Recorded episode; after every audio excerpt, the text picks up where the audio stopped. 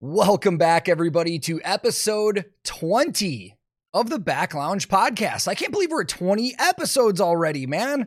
My name's Tank. I'm your host, and I'm a roadie with over 15 years of experience in the touring music industry. And on this podcast, we get to talk to artists, band members, other roadies, and anybody else in the world of music, and we just have conversations about whatever we want. This is not a Q&A. I don't prepare anything. We just hit record and just see what happens. And these are always fun. And for this 20th episode, I wanted to do something fun. I wanted to invite on somebody that I've actually spent a lot of time with on the road, somebody that I could exchange stories with. And that person is my friend Andy Shaw. He's also been touring for quite a while. He's a lighting tech, a lighting director, a stage manager. He's worked in a lot of shops, and he's just a huge nerd and also streams on Twitch. A lot of you guys from our community might know him by the name Hobby Time. Now, going into this, I knew that we were going to be telling a lot of stories. But after editing this podcast, I really realized if there's an episode of this that gets me in trouble for any reason, for saying too much or talking about things I shouldn't, this is going to be the episode, man, because while I do this a lot and when I tell stories online and on the podcast and on YouTube, I leave a lot of names out. I refer to people by their job titles on the road, unless it's like an artist or a tour that everybody knows I was a part of. I don't mind doing that, but I'm used to omitting names while I'm talking. Shaw, I don't think really is because as we started going here, he just started naming names.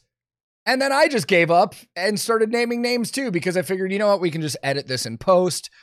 You know, we're not here to call people out or air dirty laundry or get people in trouble or anything like that. So I have gone through this and edited names out. There are over 75 names that were omitted from this podcast just because we didn't have permission to talk about other people or share those stories, and because I didn't feel comfortable just putting those people on the spot. Even though you may not know them, I don't feel comfortable dropping names. So if you hear this sound, yeah, that familiar sound that everybody's probably going to know. That means somebody who we named has been omitted from the podcast. But for those of you out there that love tour stories and just stupid shit from behind the scenes, this is the podcast for you. I mean, we do have some serious moments where we got into like my sobriety on the road because Shaw was there while I was going through that and some of his relationship problems while he was touring. Most of this is just goofy stories and us reminiscing and just laughing about really dumb stuff that probably we only find funny. So I really hope you guys enjoy this one. This one was for all of you that just want stupid, ridiculous tour stories because we've got about two and a half hours of it. So this might take you multiple listens, but I promise there's going to be a lot of laughs in here. Now, this will probably be the last podcast of 2000 or 2022. As we go into 2023, we've got more episodes lined up. We're going to keep doing this because this is super fun, but I just want to take this moment to thank every single one of you that are listening to this podcast because you know, to be 100% honest with you guys, the podcast doesn't do as well as the YouTube content and the Twitch and stuff like that because podcasts are a very niche thing. People really, you know, want to be invested in it if they have to spend time. And a lot of people like shorter form videos on YouTube and stuff. So, to all of you that spend the time listening to these, thank you very much. This is super fun to do. And, uh, you know, I hope you have a great holiday, regardless of what holiday you are celebrating, because everybody's different around the world. But, uh, I don't want to waste too much more time. I want to get into this one because this is a longer episode. But before we start, uh, Andy Shaw, our guest, does stream on Twitch. You can find him at twitch.tv slash hobbytime168. And if you're watching this on YouTube, I'll have links to all of his social media in the description of this video. And before we start, that's probably a good time to remind you guys this podcast is available in a lot of different places. You could jump on YouTube, and my YouTube channel is youtube.com slash tank the tech. If you want to actually see us on screen laughing and goofing around, you can watch it there. But the audio versions are also available on Spotify, Apple, Google, and anywhere else that you want to listen to a podcast. So there are many, many ways that you can listen. But now that that's out of the way, buckle up. Hopefully, I don't get in trouble here. Let's go. So, joining us today for episode 20 of the Back Lounge podcast, Episode 20 already. It's crazy. Fellow roadie, lighting tech, lighting director, giant nerd, and all around awesome dude, Andy Shaw. How are you, buddy? Oh, hey guys. Yeah, I'm good. I'm good. Nice, dude. This is this is. I'm so happy to do this because you're like the first person I've had on here that I actually like. We we know each other. Right. Well, we've been on tour, you know. Yeah. Uh, well, we toured together for like four years. Yeah. Around there. Yeah. Yeah. Yeah. Yeah. So it's like normally So- normally with people on here, I have like kind of a little bit of rapport, but like having you on here is going to be great because we've been on tour. We have the stories. You've seen me at my best and worst moments, pretty much. Yeah, that's true.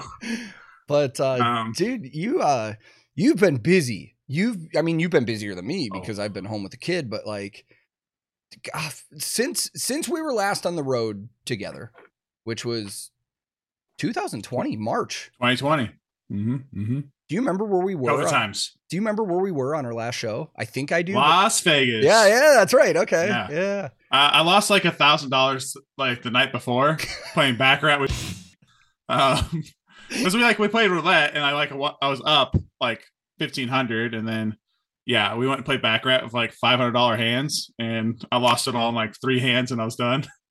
Dude, I, I avoided casinos when we were on tour because I know my personality and I know that like I, I'm Oh, that person. Yeah, I'm that person that goes down and I'm just like, oh, I got to make it back. So, right. So while you guys all went to the casino, I would just sit in my hotel room and do nothing. And also it's like uh it was like the same week that um Modern Warfare came out. Like not Modern Warfare, uh Warzone. Oh, So- was it? me and me and were playing Warzone in the hotel after we lost all that money. Oh man, I can't remember. I can't remember what tour it was, but I remember we had three days off in Vegas for some reason. It- it- like, and it was when uh was still drum teching for us. Oh yeah, yeah. So it'd been Dustin. Yeah, and we were yeah we were on tour together. I just can't remember what tour we were a part of. Um, we sat in that hotel room without leaving for th- three days just playing Fortnite. Oh yeah, yeah. Because there was like one. It was like um. I feel like we were doing like a, like a pseudo headline like in the winter, because I think that that was the same. Was that when we had out there? I can't remember. I don't know. I can't But yeah, remember. we- We had we had so much crew changeover on that tour over the years. oh god. The only exceptions were like four, maybe four of us. Oh, it's bad when the LDs like are numbered. You know, as their nickname. okay, yeah. So for for people that are listening, when so when I um when I started with with Dustin, um the lighting directors like their nicknames were all numbers because we just kept flying through lighting directors so much. So our friend that Shaw already mentioned, uh, like his nickname on that whole tour was four. And everybody was always like, why do you call him four? And I was like, because he's been our fourth lighting director since I've been here. like, And that became five. yeah. Um, for like hot minute there. Yeah. yeah, it was, it was bad. Um, but yeah, the I remember because like the only reason I thought maybe this was the case because he was still on with us, I believe, at the time. No, because no, no, that's not right. Yeah. I don't know. I it's so it's such a blur, dude. I, I can't remember. I mean, we. I was just thinking because I went to Mexico. Yeah. Yeah, it was it was with the, this is when it was because it was like in the winter. So I went to the Me- I went to Mexico with you guys, and I ended up staying in the room for like four or five days because I was like pooping my brains out with all the like I like you know I drank the Mexican water and just like now I'm dead you know and I was like I'll eat a sandwich and oh diarrhea everywhere like I just remember those loadouts like doing the changeover and like sprinting to the bathroom when we're trying I- to load a truck I think I I think I remember that. I I remember a couple people on one year that we did um every it was like me and almost like shit his pants on stage I did remember that. So every year um for the listeners, we're we're getting we're getting heavy into some some talk already. Um every year there was a big country festival down in Cancun and every year that we worked for Dustin we'd go. And one year at like 5 people got sick. Like stomach flu or bug or something from either the food or the water or whatever. And I yeah, I do remember that. And then the funny thing was is like you you were you were there when it happened, but like the day the literally you were there the day I became sober. yeah um yeah that that that was when I turned into the hermit in my hotel room. Like I didn't do anything. I just stayed in the hotel. Was I there for that one? Were you not? Yeah, it was 2017. No. You would have been there. No. No, I didn't go to 2017. Oh, okay. yeah, So. yeah, that's yeah. I know, I know the story. I don't know if you told the story. yeah, before, everybody but- knows the story. Yeah, but uh, um, yeah, I wasn't there for that one. Um, because that was just the year after you did it, you know. Okay, yeah. and uh and then when they let go in 2018 they had me start doing it That's right. Dude, the crazy thing is is like so, you know, most most people on my channel know like I've talked about my sobriety and stuff, but me and you had some wild times like drinking out on the road. There's actually a, Yeah. a picture I have saved on my phone after we did a Canadian run where we hit the border. And Oh, we yeah, were, yeah. We were like shotgunning beers, all dressed up in America shit when we hit the border, and the border patrol right. people are like, "You guys have been gone for a while, huh?" i was i was all i was it was pre omaha shaw days too so it was like right before uh i started doing all the omaha shaw stuff That that picture might have led to Omaha Shaw actually. yeah probably probably a little bit Oh, dude, we got, we got to tell this story because I I've told I've I've told viewers so many times like how just ridiculous the country music scene can get at times with Oh. like the the rah rah and America and all that stuff. So explain explain to everybody what Omaha Shaw is. oh god. Uh, you know it's a way of living. No i'm just kidding. Uh it's it's like hacksaw jim duggan meets stone cold steve austin uh professional hype man i guess. Yeah. basically and I, uh, I don't know how much i could say about this but we'll, we'll say it. Um basically at some point um our artist didn't feel like he could be as patriotic as some other country artists and because most of the songs were made for teenage girls. And so i was like he came to me and like a few of the other band members came to me and they're like hey what would you think about like getting on stage and waving the american flag around and all be all hillbilly dumb shit? You know i'm like okay. Um and part of it's because like, like they know like i'm i'm very patriotic in some ways but then Mhm. also i have like a professional wrestler tendency of doing things Mhm. um, so they came to me and like I think this is like a week before this was on FGL. Like I know exactly why I know exactly the show that they came up Yeah. with this idea because it was an NRA show and Dustin basically got booed off the fucking stage. Yeah. FGL Uh. FGL is Florida Georgia line uh, for anybody that didn't know. Yeah, so like uh we did a show with for the NRA and they absolutely hated it. Oh, dude. and it was like so bad because we had Granger Smith coming out first, and he was like sing, like literally singing America. We need we need to go back to this by the way when you finish the story. so we got done, and then um, I go and get you know they basically get me all like jazzed up, and like overnight we're going into a truck stop. Um, and I get off with my bus driver, and we find like the shittiest jean jacket that like doesn't fit me, and cut the fucking sleeves off of it, and I just like full on bare chest underneath, and uh, go out there and throw beers to the crowd and wave the American flag, and that's kind of where it's all started. For for anybody that watches this on YouTube, because these this audio is on Spotify and stuff. For people that are watching this on YouTube, I'm gonna put put pictures on screen so you can see this shit. Um, and then from there, it just kind of kept evolving. Um, I did I did some vlogs, I did some things. I, I was posting my own stuff, had my own merch, blah blah blah.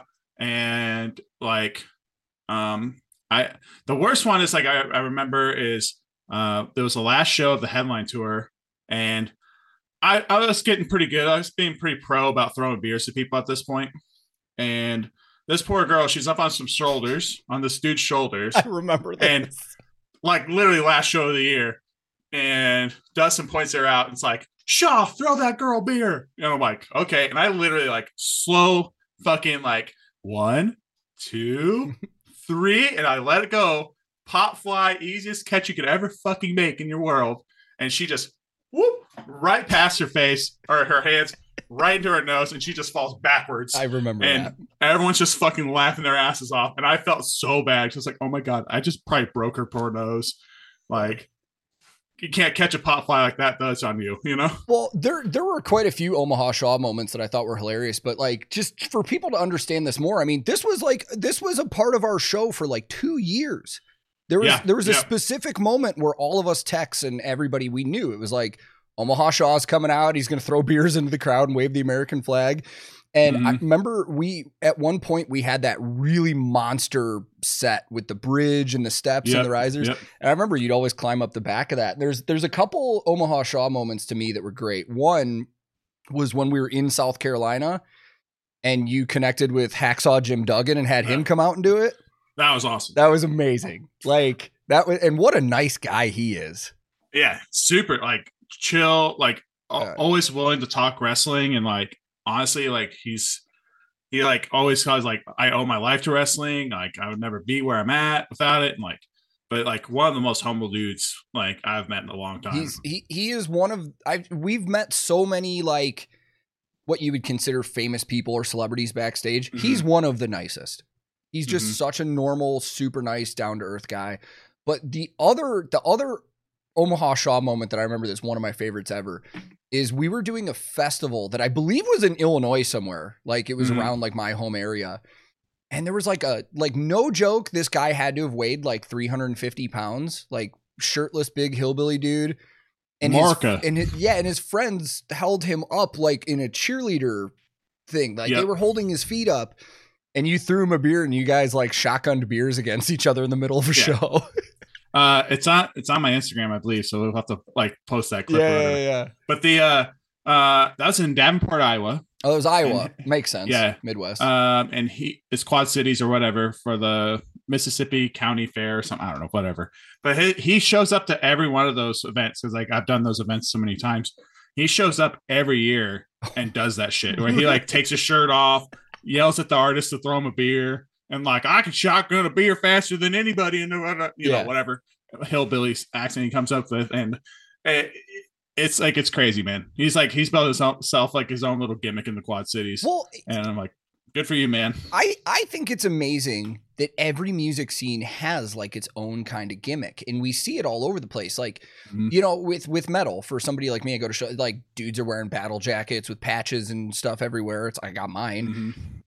Country is so funny to me because country country fans and I don't mean this in a bad way, but a lot of the guys that are at the shows have a, a very masculine personality about them. Mhm. But some of these dudes will like show up wearing like cowboy boots and Daisy Dukes and no shirts with vests and cowboy hats. It's like there are there there are music festivals in country and shows where it's like you you recognize the same people because they have such that that, that weird gimmick where they show up with like a certain outfit.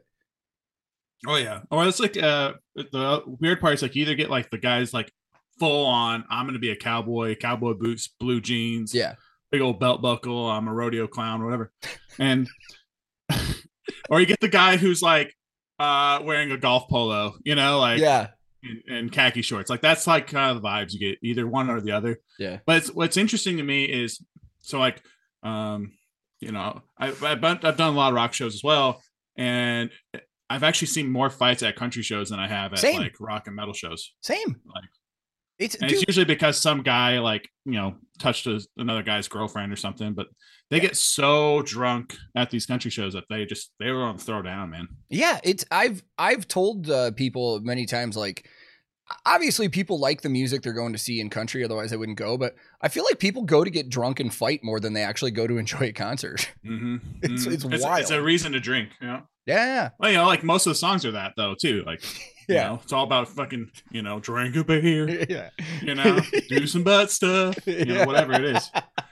But- yeah. Yeah, yeah. You know, it's like about drinking, uh, driving trucks. So it's like, okay, so it's about drinking and driving and, you know, trying to hit on the girl. Yeah. That's like the small town girl around the, the, the block, you know, it's like, uh, after a while, it gets, it gets really rough. It- you know, I dude, I shit on country music a lot. I really do. Yeah. But the funny thing is like I would be lying if I like I, I owe a lot of my experience in my career to country music. I mean, I'd be Yeah. lying if I I, said mean, I, I like some Dustin songs. Yeah, I like same. Brad Paisley, you know, but like there's just, something about it not being involved in it full time now where I look back at it and I was like that scene is just so wild.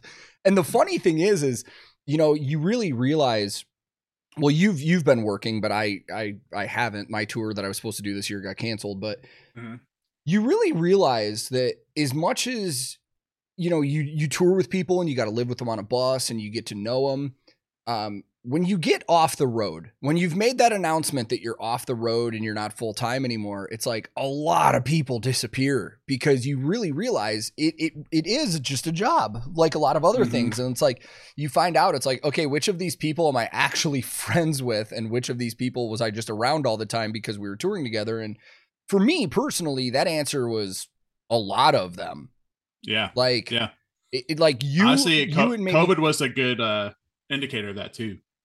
Yeah yeah for sure and i mean in terms of some of the old tours i've done you know in the last you know, five six years it's like there's maybe five people that i still talk to regularly you're one of them you're one of them as well and you know we we've we've talked on stream before where they've said there's always like one person on every crew that like everybody just doesn't like and somebody's like well have you been on any tours where you were that person? And i was like oh, probably. Like i know my personality. Like i get it. Like when you tour you're taking a lot of different personalities and throwing them in the Mhm. same living space together on a you know a, a 40 foot tube on the road.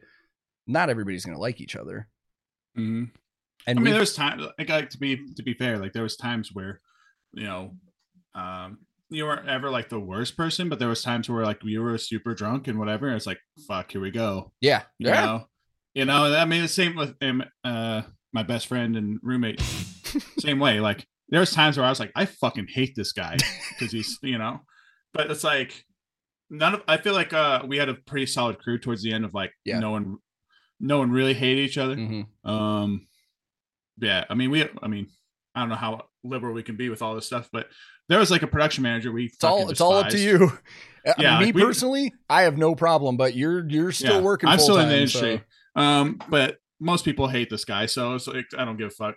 But uh, we don't need to name we- names but i know who you're talking Yeah, about yeah, yeah, like we were, you know, he came in and it was like very disrespectful. I worked. So here's the deal: like we worked, um, we went on tour with uh, Dustin, but we were opening for Brad Paisley, right? And the crew was like, man, we, you know, like as a crew, we were like all like, yeah, Brad Paisley's camp's really nice to us, whatever. But they kept like parking our bus like a fucking mile away. Oh and we had that. bus trailers at the time and this that and the other. And come to find out it's all because of our production manager who we me and you went to management multiple times saying this guy is not the right vibe for what we're doing. He's you know he's he's fucking up. He's doing whatever. And man it took so long and as soon as he was gone it was like all of a sudden like the gates of heaven opened up. Our bus was parked in the dock. And like it was like Mhm.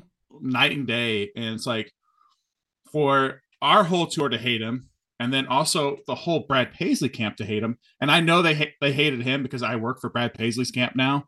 And like they tell me stories all the time about how much they hated him.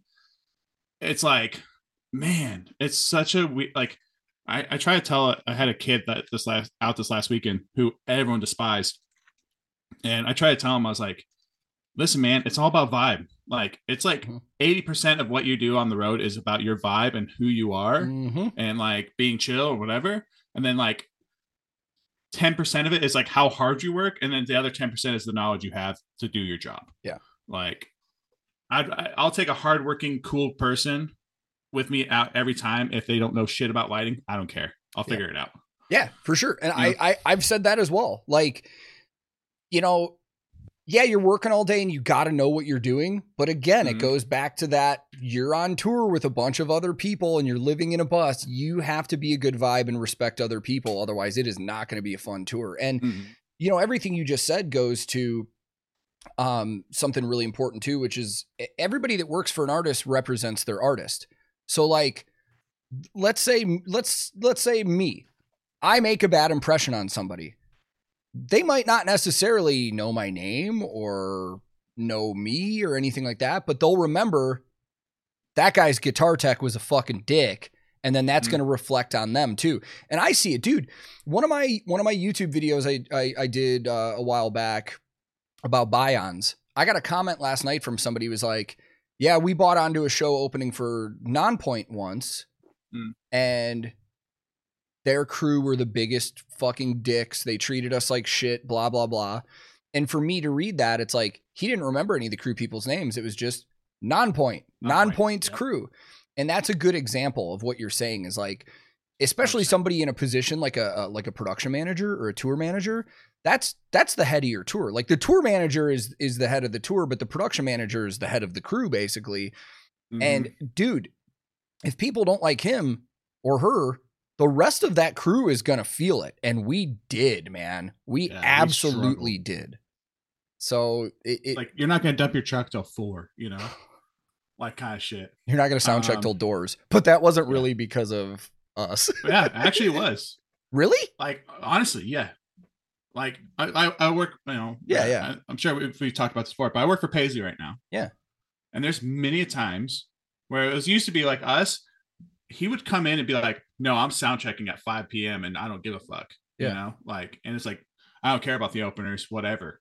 They can deal with it. Doors are at 5:45 for VIPs. Oh, it's 5:42. I guess I'll get them the stage now. Yeah. You know, and that's how it was. I'm out there right now with them. None of that shit happens. No fucking way. Yeah. Okay. Literally, literally, it was because our our production manager. Wow, dude. I I was remember. told that basically, from what I understand with with the camp, um, and the um, uh, production manager were like, uh, you know, like nope, like, uh, and all them are like, no, this ain't happening like that. So they, uh, because because what happened, I, I don't know if uh, I'll tell it, but whatever. Basically, he walked into the production office. Well, I, I'm, some- I'll tell you right now, I'm already going to be beeping out a lot of these names just because, so you can say yeah. whatever you want.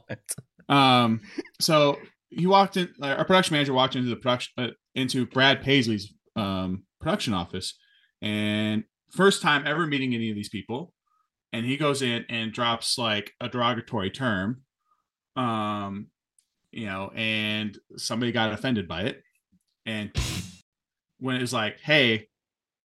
If you you know we have a swear jar out here and it's old school man he's like fucking Yeah.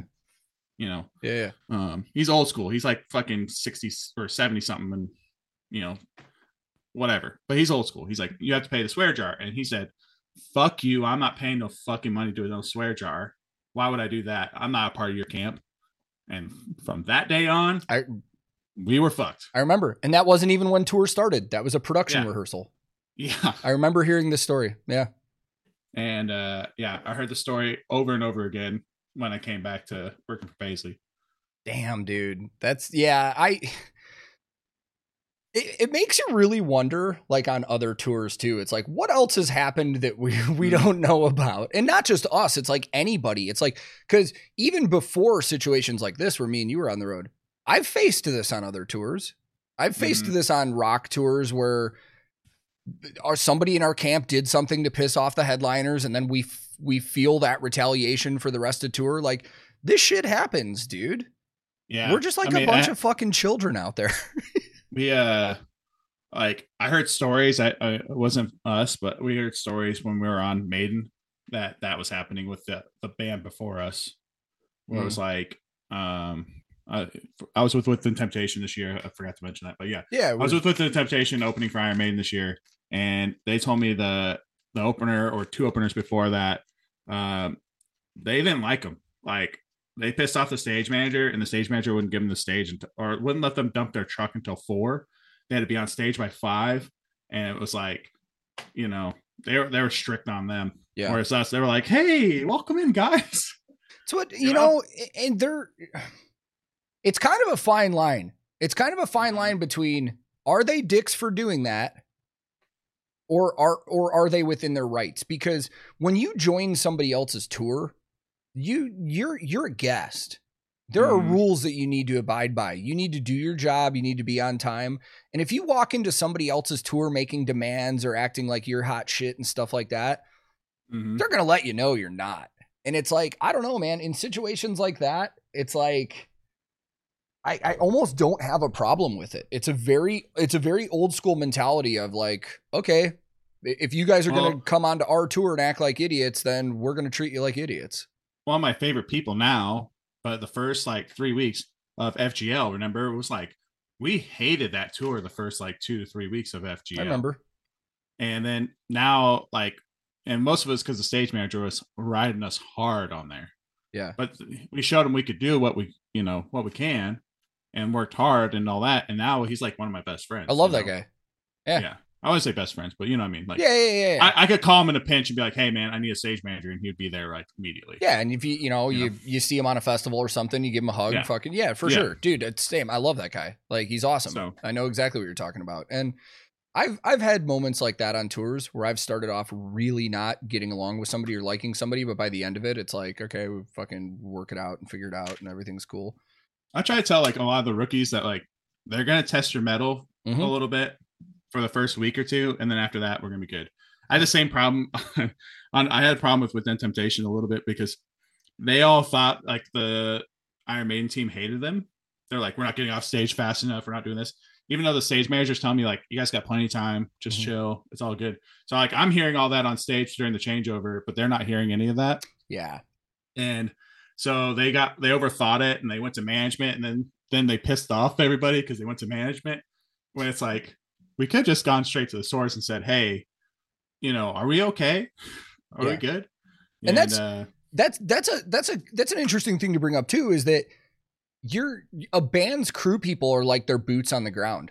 Like there are some Mhm. things that a band doesn't need to be bothered with, and that's why they have Yeah. crew. But there have been situations like that where it's like, even even on tours, you know, that we've done together, where I'm like, God, if they just would have come to us and asked us because we see everything that's going on, we could have Yep. saved a lot of hassle. a lot of headaches there yeah, for sure. oh yeah Dude. yeah it's like I, that kind of stuff always kills me i'm like just just if you just ask me i'll go handle it for you you know Did you did you ever have a tour when you were starting out where you felt maybe you you were that person? Where did you ever Oh, have did you ever have a tour that was like the the tour that like really whipped you into shape and you learned the most and been like, "Oh, this is how I have to be if I want to do this." I had I had two tours where I was told I'm I'm on the chopping block to get fired. Mhm. Um, like most of it was like ex girlfriend drama, basically. Like, you know, um, like you know, getting the phone call every two hours of like, "Well, you're cheating on me." It's like, no, I'm not. I'm like, I'm busting my ass to work. And we're working 16 hours a day. yeah, like okay. Um, one of them was OAR, um, of a revolution. If you don't know what that stands Mhm. for, um, I was on OAR, and it was like my first like time having like a real serious girlfriend while I was on the road, and she was batshit crazy, and so that didn't help either. You know, like she had a lot of trauma and things like that, and um, anyways, so I'm on the road, and then um I hung like an upstage truss off center by like a foot and a half, three feet almost, fucking stupid amount. Yeah. And that was like a day that my dimmer tech crew chief came to me and was like, if you don't shape up, dude, like they're gonna fire you. Like your your work has not been your best this year. I'm like, what do I gotta do? And they're like, you gotta get off your phone, you gotta start focusing, you know. I'm like, all right. I was like, can you give me one more day? You know, like just give me one more day to like fix my mistakes and I'll, I will be the best tech you have all the rest of the year. And was I the best tech the rest of the year? Eh, kinda like, you know, I was still fucking up a little bit here and there, but it was not like major major things. It was like I would do what I need to do to make it work, you know. Um so there was that one, and then the same girlfriend, uh, same year, I got off of OAR, like had a month off and like in the shop basically Mhm. and then uh hopped on Mannheim Steamroller. And Mannheim Steamroller, like everyone gets get confused with TSO. It's not TSO, but it's like it's a brutal schedule. It's like you're doing 12 shows in a week. Yeah. You know, like matinees, load in, load outs, all that. And then of course, like the first half is lullabies, so you fall asleep during the show Yeah. and uh my ld at the time time coded it all to um and so like we just played battleship half the time over comm because he had no spotlight calls either Yeah. um so anyways we get all this going but uh same problem i had this girlfriend who was just calling me every five minutes saying like you know if you don't come home right now i'm gonna you know blow my brains out and this that stuff like you know that level of like Yeah. You know, she's not to really do that, but you're like, you're scared, you know, Yeah, yeah. people say that shit, you're like, you have to take it seriously. And um, I, f- I flew her out to a show and she saw how hard I was working. Like, oh, you're up at 6 a.m. and you literally work until 2 a.m. Great. You know, like, and that's when she was like, you don't have time to cheat on people. I'm like, no, like, I don't. I don't have time to do any of that. Yeah. You know, and who wants to sleep with a dirty, ro- like a roadie who just got done with loadout Yeah. at fucking two o'clock in the morning? dude. We've been on the bus with each other without hitting a shower or something. We know how fucking gross we are. yeah you know i'm like and it's just like in the you know I, that's just not me Yeah, like uh, yeah, you know same thing for you that's just not you but like at the same time it's like oh no like i'm not like the- yeah like i think in the well how long i've been doing this? It's 2022 right now. Almost 12 years i've been touring like i think i've maybe if like slept with one girl on the bus. Yeah. maybe you know? Like yeah and I, that's the girl that I ended up being a girlfriend you know? Yeah, yeah, yeah. so I mean- like I mean, it's it, it's funny that the the stereotype for us as roadies is that like, you know, we are out just partying and hooking up and stuff like. And don't get me wrong, there are certain tours where that is definitely available and can happen. mhm.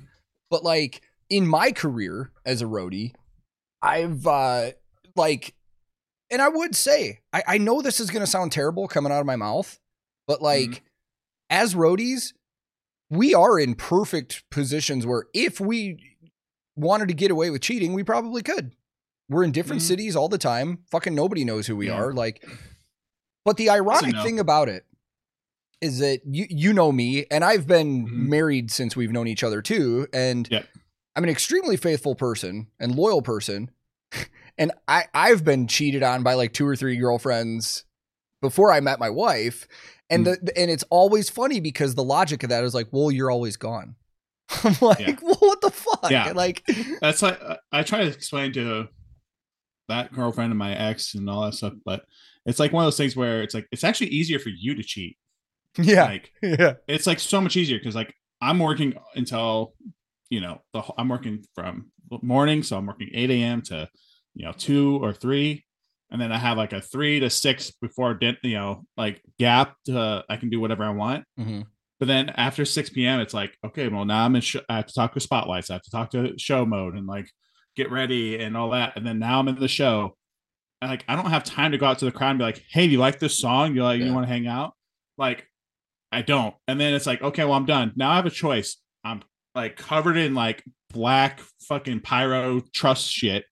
And do i take a shower or do i try to go out to the you know crowd for another 10 minutes? Hopefully some girl stayed around and hit on her and get her on the bus. That ain't gonna work. Oh, dude, so even when I was single, I had Yeah. way more interest in getting a good, clean shower and Dude. eating pizza on the bus than Yeah. than going Getting a through the hassle. shower, Yeah, putting on like your like your basically your pajama clothes or Oh, whatever yeah. you want to call it like dude it's a it's a day changer it's like, like, you don't end you can't end your day until you do that kind of thing no, and you have and and you know you like on the road you have a routine. And any Mhm. anything you decide to do that deviates from the, that routine kind of fucks up. So like for me, it's like yeah, end of the show. It's like you know b- before I got sober, you know, it was like okay, end of the show. Fucking the second the trailer's loaded, grab a beer, go inside to shower, go back, you know, get your comfy clothes on, go back Mhm. to the bus, get whatever's there for after show, and then watch whatever shitty programming is on MTV, usually ridiculousness or some shit, and just hang out or with your dudes on the bus. What? Yeah. or impractical jokers Yeah, that, that was a big one on our It's like- bus. It's like ridiculousness or impractical jokers are on at any point in the day so you you just throw those on Yeah. the strolls But it's like any yeah. any deviation from that routine is almost um an inconvenience. It's like, 100% dude, I love having guests at shows when we're traveling because I get to see people I don't get to see often. But there are some times where it's like after they've been there all day, I'm like, God, I really wish I could just fucking, you know, leave them and fucking go to sleep Mhm. right now. Mhm. you know, that doesn't I do the thing where it's like nowadays I'm like I don't get backstage passes for them. Yeah. And like I just go out to the crowd and say hi, like hang out for two songs. I actually get a so when I get comp tickets, I get two comps. Yeah. Right. And I get a third, and that's the seat for me. Like, Oh, nice. That's smart. yeah, so that's how I've been working it lately. That's smart. So that way I can go out there, hang out for a few songs during like the headlines or whatever, and then bail. Um, and uh, it's just, I mean, to your point of like, for me, like as a lighting guy, I'm usually the last person out the door. Yep. You know, like I'm the last person to get showered and all that. So for me, like, take my, I have a half hour window before the bus rolls half the time. So it's like I either can take a shower or, you know, that's it. Yeah. And, and like to your point of like, you've been cheated on while you've been gone. It's like, it's so much easier for somebody at home to go to a bar and get picked up because you have unlimited, you have unlimited time, you know, like yeah. I don't, I have limited time. That's actually So I've never like- thought about it that way. That actually is a good point because it's like like you just said that half hour window you have. If you Mhm. do anything else that's not your normal schedule, you're losing out on your shower Right. or your whatever. Like or like or just like hanging out on the bus with like and getting after show food when Yeah. it's still half like not frozen you know? Yeah, I remember Like, one of one of the most I've ever been pissed off in my life on tour is uh when we did um I think it was 2019 we did a show at the United Center. It's on the Thomas Rhett tour. And our tour manager at the time was like hey you're from here. What should we get for after show food? And I was like Portillo's. Get some Italian beefs. Get some hot dogs. And I had friends there that day. So or my my stepmom was there too. I don't think my dad made it I think my dad was out of town but I remember after the show got done and we loaded out, I went out to say hi to people. And by the time I got back to the bus, motherfuckers had eaten all the Italian beefs that I was looking forward to all day. oh my bad dude my Not- no, I it wasn't you. I know exactly who it was because when we get food, um, you know, most most people are very respectful about the food situation. They'll be like, "Hey, is everybody Mhm. eaten? Who hasn't eaten?" There's usually something for everybody. Um, I don't. I'll just beep the name out. Fucking what was it? Is it? Was that his name? oh yeah fucking that, That shit. motherfucker ate three Italian beef sandwiches when everybody Mhm. had one that was allotted to them. And I remember, I think it was me and and that didn't get one, and we were like, "God damn, this is literally what we were looking forward to all fucking day." And this motherfucker ate all of them. uh can we tell the story uh, were you, you were there for that with uh with Ben the cheeseburger thief do you remember that story I Think I know what you're talking about, but I'm not on- sure. we're- We were on Thomas Rhett, and uh I think we are in Canada. Yeah, we were in um, what's it called? Regina. Regina. Yes, that's like. What, were we about really? some- I just wanted to say Yeah, Regina. No, we were we were literally in Regina, and um, Oh! our drum tech. Go. Do you know the story? Yeah, yeah, Do you go. want to tell it? Or no, no, no, want me to no, no. Go ahead. Okay, so we're so like as we're talking, like, oh yeah, roadies are like more sophisticated nowadays. We don't bring women on the bus, blah blah blah. yeah. Um. So our friend, our drum tech, brings on two women on our bus, and it's like, okay, we know what's going to happen. He's trying to hit up. He's trying to hit up one, and we kind of need to take care of the other, kind of thing, right? So it's like, okay. So me and aka the cheeseburger warlord, um, we were hanging out, and like, okay, here we go. And he drops off like the friend with us because we're both like married, basically.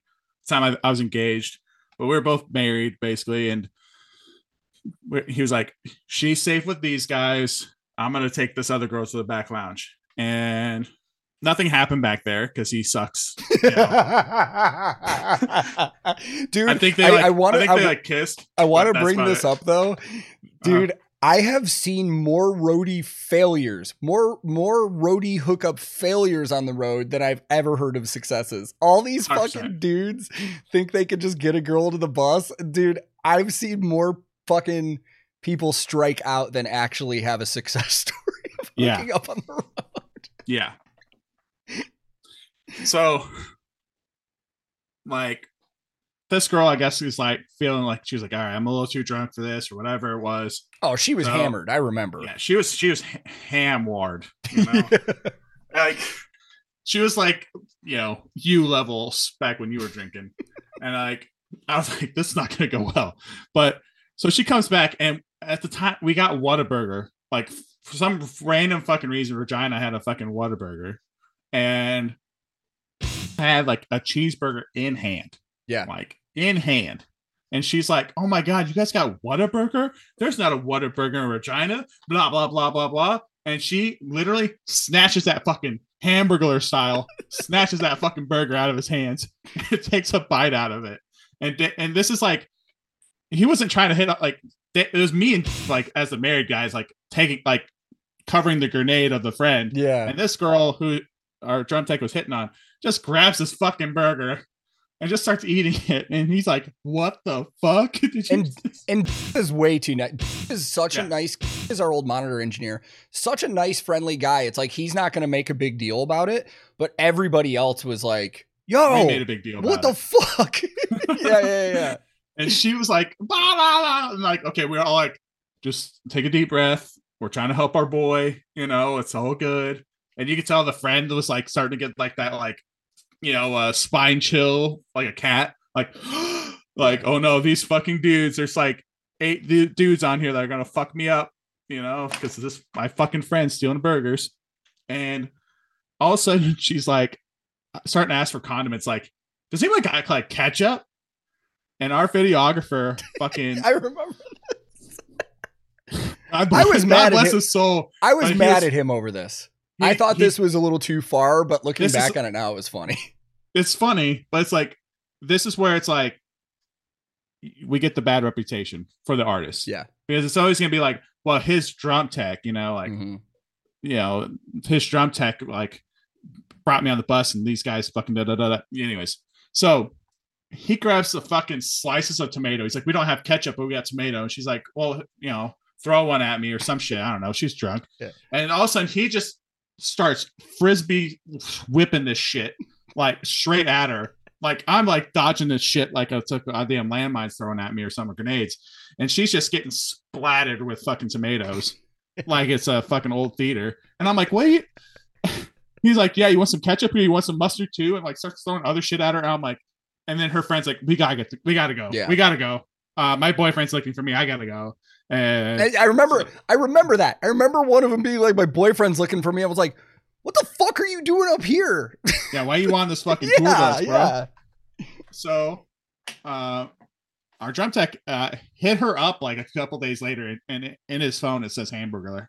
um, he hit her up a couple days later because we had a day off there, and she's like, "I had no idea that happened. Like, I have no recollection of that happening." Yeah. I, like, I guess like she's a very nice person, but like when she was drunk, man, she was just Yeah. gone. I mean, I'm like- it- listen, alcohol does crazy things to people. you know this.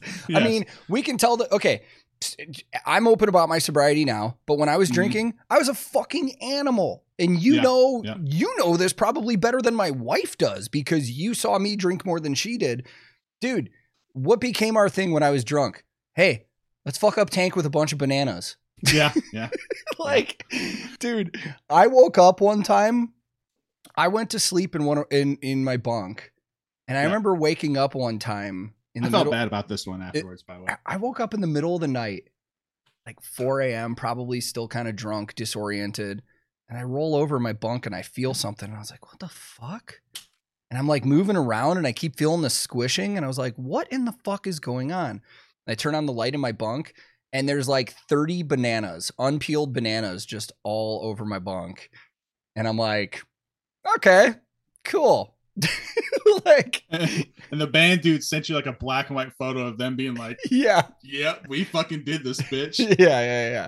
There was there was a minute on the road where bananas were the thing. It was just it was such a dumb inside joke. Like I remember one time uh And you didn't even start it. That's the crazy part. who did? Oh, banana phone. Started banana phoning people. Yeah. You know, ring, That's ring, ring, banana phone and smacking them with a banana. That's right. and it, when he was like, you know, uh, obscenely drunk, and then it like became your thing because like it annoyed the fuck out of you when people were like doing banana things. To I remember before we got um a second guitar tech. Who was that? Was that Yeah.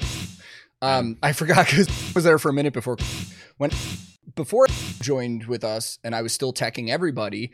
I remember one time before a bus call brought me a box of strings Mm-hmm. because he's like, "Hey, I want to try these strings out." but he he fucking duct taped like a banana to the top of the box and left it on the bus for us, and I was like, okay.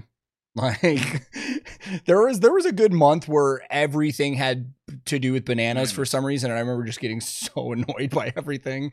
And then I think I can't remember who did it. It was probably, but somebody kept connecting to the stereo in the front lounge and playing "Banana Phone" by Raffi all the time. Yeah.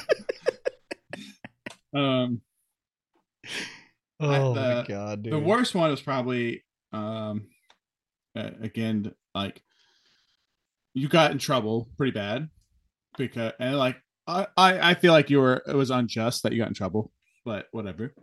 Uh, basically, our, our videographer, he was very young at the time, uh, threw a bunch of bananas at you Mhm. and then took off running.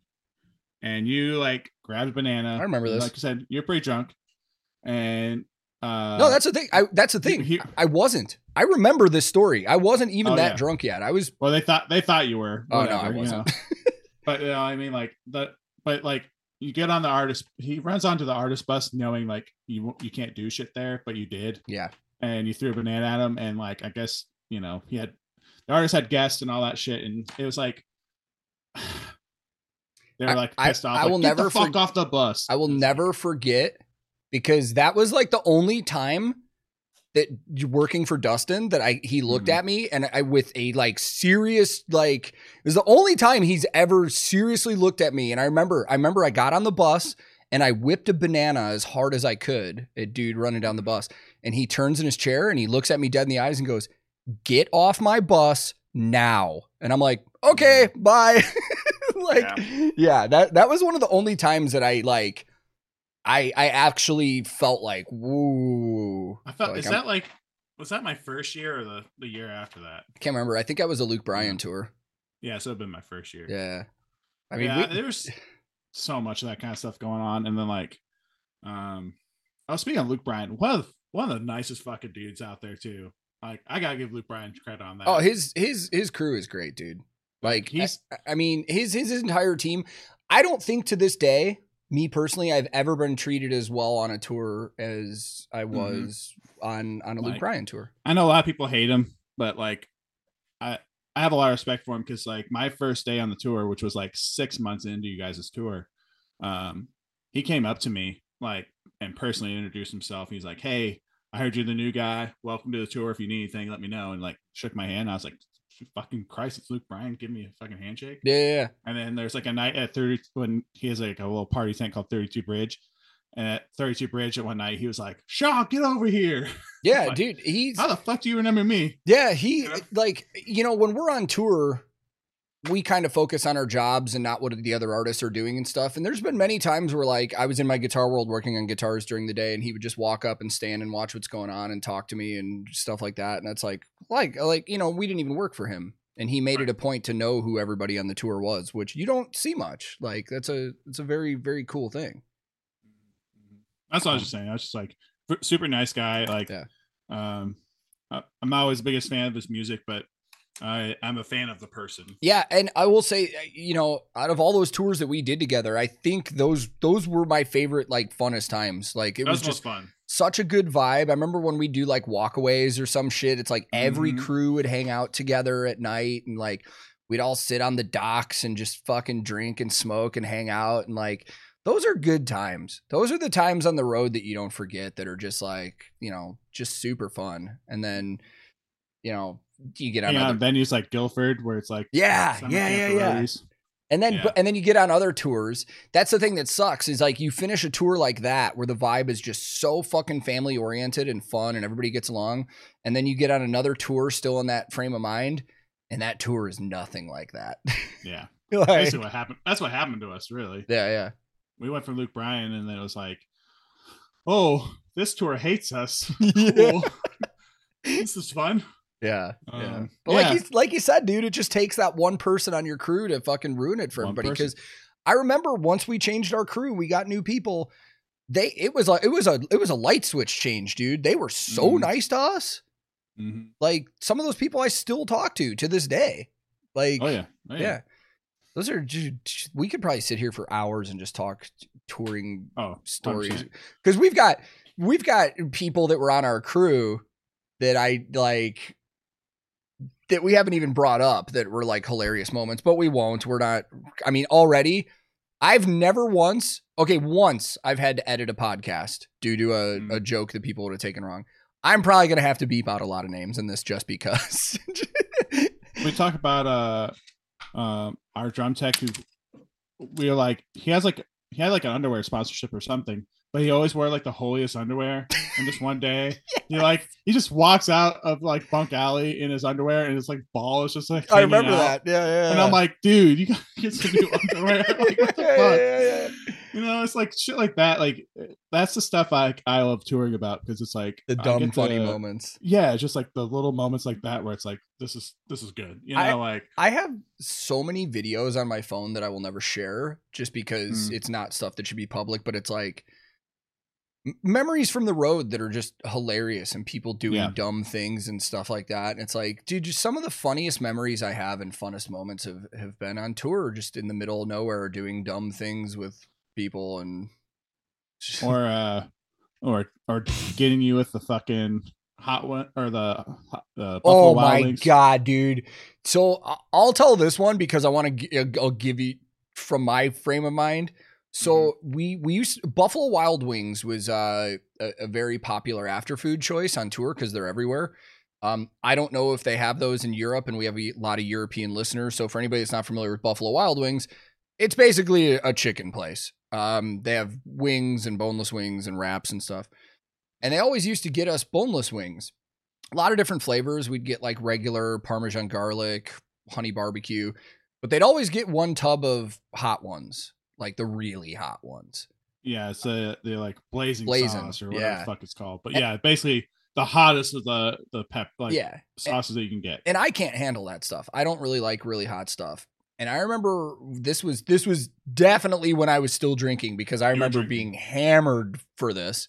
yes. I'm eating, I'm pounding chicken, just eating all Mhm. this, the regular or the honey barbecue or something. Do you remember why I got off the bus? I remember leaving the bus.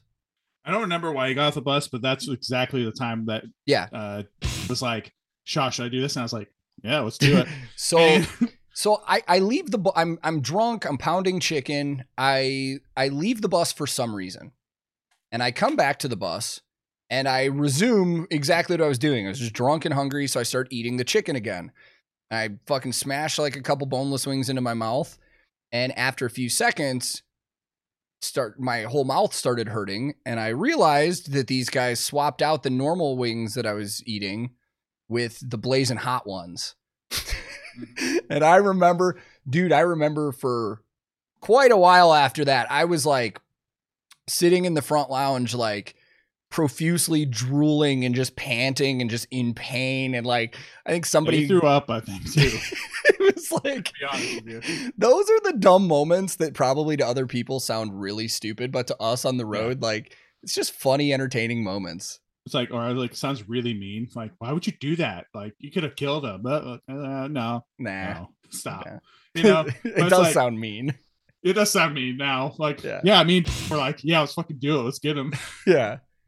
I feel like know? a, I feel like a lot changed, at least pranks on me, like Mm. after I got sober. Cause one like of the yeah, one of the pranks we did on you when you were, I think it was when you were still drinking. Is like, uh, unfortunately, like other people got in on it, but like, you, I mean, we all know that you have a tendency to tell a lot of stories. Yeah. So like, there would be times where like you'd be like, Shaw, you gotta listen to this, and you tell the story, and then you do it again, and you'd be like, Hey, you gotta listen to this, and then we all hear the story again, and like every time somebody came on the bus, you would do it. So we all got clickers, and we were starting to count how many times you would tell us the same story. I don't even know about day. this. Yeah, so like I, there was a time where like I had I got everyone clickers, and we'd all click how many times we heard the same story from you in a any given day or weekend. And there was like a time where I had like five or six like up. That's you know what? That's been actually the cool thing about YouTube now is now I can just do a video and put it up and everybody can hear the story. Everyone and I- hears it. and I don't need to go around. I don't need to go around and tell a million people the same thing anymore. but dude, that that I know my personality. Like right. I'm there's nothing anybody could tell me about myself that I would be surprised by. They're like people are like I've had comments on YouTube where people are like, "You talk a lot." I'm like, "Yeah, no shit." Or like, Yeah. you It's my know, job now. You know? yeah, yeah, yeah. Um, but uh, dude, the the last thing uh, touring story wise that I'll I'll hit on before we start talking about more like YouTube and Twitch stuff because you're at it too. Mhm. Uh there was a another one as well. okay. Well, let's do that too. There was a good six months where I was terrified to actually take a shower after a show. Do you remember why? Oh no, yeah, yeah. Ice buckets, bro. Ice bucket. oh my god. It was always you too. It was always on It, you. it was always Like, me. They didn't come after me. That's because I had that's because the reaction that they got from me was probably worse than everybody else. So there was a good 6 months where I was terrified to shower after shows because one of the band members and they fucking know. Band members fucking know that if they fuck with the crew, we're not going to do anything to retaliate cuz they're the band members. So I'd be showering and um just like at a venue and if you didn't lock the door, even if you did lock the door, somebody would pick it. But I'd be showering. These are like locker room showers though. Like there is no door. Yeah, but the one know. that I'm specifically thinking of was definitely like Oh yeah. there yeah. was a it was a bathroom was with a door. locked door. yeah. Um I'm just enjoying a nice hot shower and then all of a sudden fucking ice bucket just dumped on my Uh, head. I remember because the drummer picked the lock with one of his. Yeah, it was yeah, I remember doing it. yeah, yeah, yeah. Dude, but that that terrified me. There was there was a Mhm. solid half a year where I was like Dude, while I'm taking a shower every two seconds, I'm peeking out the curtain and I'm like listening. And there were days where I heard like the lock getting picked, and I'd fucking before they got there, I'd rip open the curtain and try and pull them into the shower or something. But yeah, showering showering was an adventure for a while. I never used like softball pitch to my side them at some point I can't remember. or something like that. Uh, Like uh, everyone got very scared that you were like chucking ice because they're like, oh yeah, he used to be a fucking baseball player, you know. yeah. And like they got a little fucking freaked out for a minute. They're like, okay, maybe we shouldn't do this anymore. Yeah. I also remember like my like second week with Dustin. Um, I was in like one of the locker rooms and like taking a shower, and actually like was in there. Like we were like, you know, it's like all right, we're all bros. Whatever. Yeah, none of us care. That's what I Yeah. really quick. That's what I always found weird when people get weird about locker room showers. I'm like, dude, it- what do you think sports teams do? If you got a Right. shower, go in there and shower. Nobody gives a shit. We're all grown men. know. Nobody cares. do I uh, do I enjoy my privacy when I'm showering? Of course. Yeah. But if I if I it's like, hey, either take a shower with you know your your your roadie brothers or uh don't shower at all. I'll definitely take a shower. Yeah, for know? sure. Um, you can face a wall, whatever. Who Yeah. cares? You know, they see your ass, you see your ass. But the uh, I remember me showering, and all of a sudden, like some like random girl, like just comes busting into the locker room, like, "What's going on in here, boys?" and it's like, "What the hell is going on?" yeah. And she was like, "Oh, okay, you all showering." I'm like, "Yep." Yeah. I- yeah. And it's so, like that was like the only time where I felt like I'm a, I feel a little violated here, a little invasion of privacy, like too and much. it wasn't. It, I I- remember hearing about this, and it wasn't like somebody that was on the tour. It was like a random No, it drunk was like girl backstage. random drunk girl that they brought back, and Yeah. it was like, ah, I was like, I'm not gonna tell the, wife about this one. You know? yeah. Like there are some stories I just kind of like, mm, I'm just gonna leave off. Yeah. I mean, you know, because if I say drunk drunk girl in shower, she'll probably like that's the only word she'll hear out of that whole story. Yeah.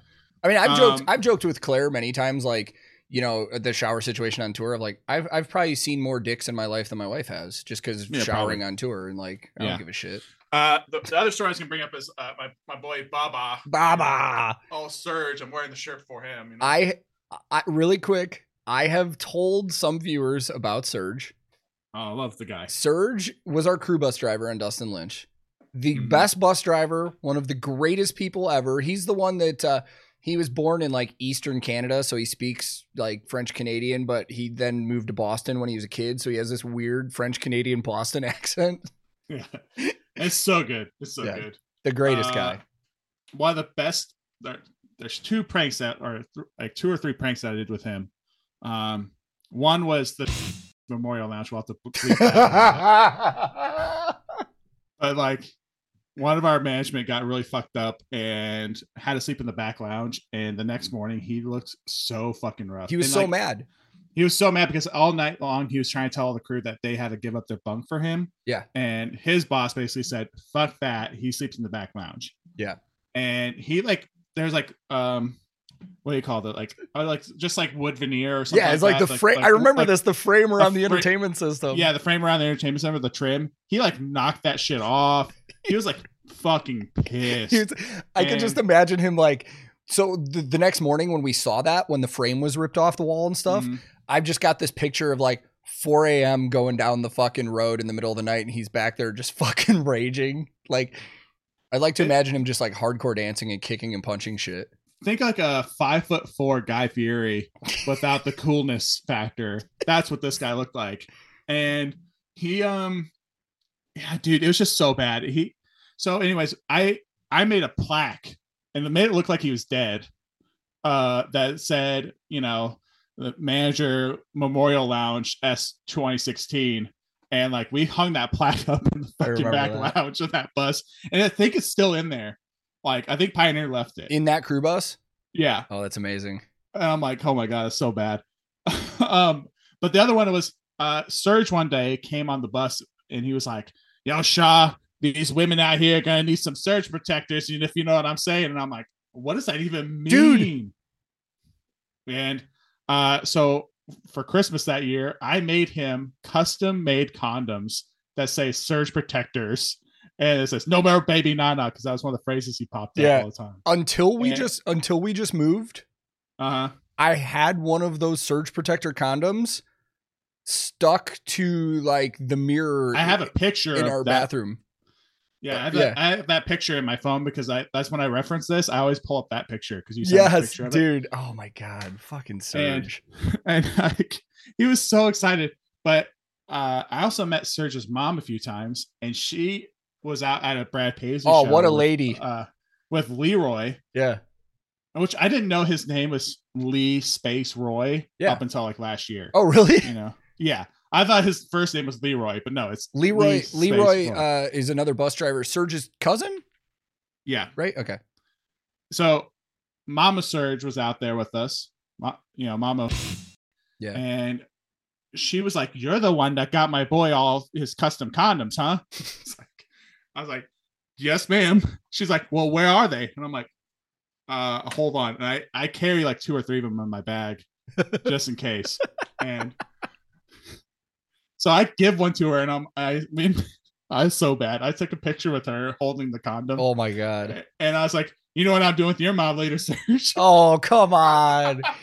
Don't make He's j- like, don't you be doing nothing to my mom. Um, that probably would have like I could only imagine him raging over that because like Surge when he got frustrated was so funny, but like not in a bad way. Like Surge is like the nicest, friendliest fucking dude ever, and the dude's a monster. Like He's a big guy. What he's like six foot two, probably just built like a brick shit house. Like And like probably close to 300 ish pounds. yeah, he's a big boy, dude. It's funny you're bringing up the Surge protectors. I got this in uh the Electric Callboy guys sent me something, and they have Electric Callboy Nice. condoms now, and that made me think of the Surge protectors. Speaking of Electric Callboy, um. Somebody brought you up on stream the other day because yesterday when I was streaming, I said my next podcast episode was going to be with Hobby Time Shaw, and somebody was like, "Isn't that your friend that introduced you to Electric Callboy?" And I was like, "It Mhm. was." Because you are the re- first of all, let's let's really dive into this because I, I've told some people, but you're pretty much the reason I'm doing this right now. Because when the pandemic happened and stuff, we started. I like I, we started talking about just doing stuff from home, and you're like, "Why don't you just try and stream?" And I didn't even I hadn't even thought of it. And I was like, "Okay." Mm-hmm. So, but when I first started the YouTube channel, it was like the second or third video. You were like, "Dude, you got to check out this band called." They were Eskimo Callboy at the time Right. you got to check this band out. And you didn't really tell me anything about them. And I remember starting that video in the reaction. I know it was like to me, it was like this is like a, not a trolley video, but I knew it was like okay, it starts off kind of like you're thinking it's gonna be a boy band, and Yeah. Also, it, that drop hits, and I was like, I and I knew the band was doing reaction videos to reaction videos, yeah, so I was like, hey, you just started, you should try to get you know Yeah. do this video because maybe you got a shot at it, yeah, and uh yeah, because I I think you were like at the time you were streaming Destiny for like a minute there. Dude, yeah, And, then that wasn't going very well. And I, then you switched to YouTube and started doing the music thing. And that's when I was like, okay, if you're gonna do that, like, let me throw this video at you. And then uh, all of a sudden you're like blew up. Yeah, the the problem was well, not really a problem. I was like a couple months late to that one cuz like a lot of reactors on YouTube, they go right when a video comes out. Like I don't really necessarily do that. Like I kind of have like a schedule, but um I was late on that one.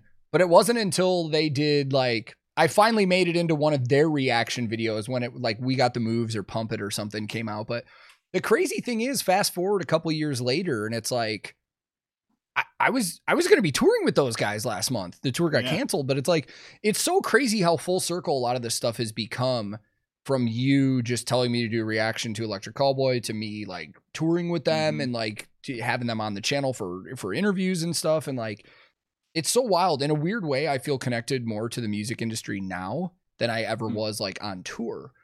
And it's just this this this whole Twitch and YouTube thing has been so wild and it is it is really because you put that idea in my head but you know even though you're still touring like you're doing it too. It's Yeah, like yeah. so you know and I, I said when I introduced you that you are a giant nerd, and I mean that in a Mhm. very endearing way because I am too. But like, yeah, I've I've turned on your stream, um, and you know you're you're painting Warhammer figures, and you're fucking mhm. dressed up like a mermaid or some shit. Yeah. uh yeah i went from like doing like the warhammer figs to like i'm i'm coming back to it a little bit because i have a couple friends that want me to but most of the time nowadays it's like how can i go make an ass of myself for like two hours and whatever um i play games or like yeah i'll dress like a mermaid or eat spicy hot chips and you know drown myself in coffee creamer or something i don't know i, I don't even know what i do anymore but um i just get on because i enjoy meeting Yeah. people so and it's and it's so entertaining, dude. It's like Twitch is fucking difficult. And It it's is. like that's what you said. Like I was streaming Destiny. I was the dumbass that was just like, yeah, I'll get on Twitch. I'll play what I want to Mhm. play. People are gonna watch and I'm gonna make money. Cause I didn't That's know I didn't know better. yeah Dude, my first like I streamed for two months on Twitch before I ever did YouTube. Hmm And I think in that two months I had like two or three average viewers every time. like I was like, this It's- is difficult. baffles me how if you like look at the top users of Twitch, I, like I'm always like, oh, you know, there's so many affiliates. There's Yeah. so many affiliates. Yeah. Like I'm an affiliate, everyone's affiliate. But it's like it's so easy to get, but there's so many people that don't have it. Yeah. And I'm like, how do you not have it? After you've been streaming for like a year, how do you not have it? And it's like literally because it's it's hard to get that first five people to watch you Mhm. all the time. You know, Well, like I, I saw you post year end of the year stats or something, Mhm. and this is a good this is a good example of of how difficult or or how crazy oversaturated Twitch is. mm-hmm. How what what's your what's your average viewers like? I don't mean to put you on the spot, but No, uh, right now I'm honestly like a- active chatters wise, I probably got like four or five on on any given stream. okay, But the uh viewership, I'm probably around twelve. Like I top out around like twenty okay. on some streams, but most of the time I'm around twelve. And according to your end of the year stats, you're in like the top four percent of streamers on Yeah. Twitch. That's Yeah. That's how oversaturated Twitch is, dude. It's crazy. Like Mm-hmm. like me, my end of the year stats on Twitch is like top 2%. And I was like, wait, what? How is Yeah. that possible? And you're like, I, I get like a hundred. Yeah, like you're like averaging like around one twenty five or so, right? yeah, it's, it's a little higher nowadays, but I, I, I attribute that directly to YouTube. Like, I, dude, Mhm. if I were a random person that came across my streams, I probably wouldn't watch them. Like, you know, Finn McKenty, uh, YouTuber that does music stuff, put it very, very well recently. Mhm. where I was talking to him about streaming and content and stuff, and he goes, he goes, think think about it like you're just a chef in a kitchen, dude. Mhm. Like, and he goes, and and I really started thinking about that, and I was like, wow, that's a good analogy because a lot of people do they they go on they go on stream and they do what they want, just expecting everybody to watch, and then people don't watch, and they get really aggravated and they they lose motivation. But it, like he said, you're a chef in a kitchen and you've got to prepare something that people are gonna enjoy. Yeah, And that's yeah. that's a good way of looking at it. And that's like there 100%. that's why there are times where I I would love to just jump on stream and do nothing but play Destiny for 2 hours, but the thing is I see the numbers. Nobody's interested in be bo- no be everybody be bored. you Yeah. know? that's why like I started like I said like I I, I kind of changed from Warhammer stuff and I'm actually kind of getting back into it a little bit. But like when I first started, I realized nobody wants to sit here and watch me just paint, you know? Yeah.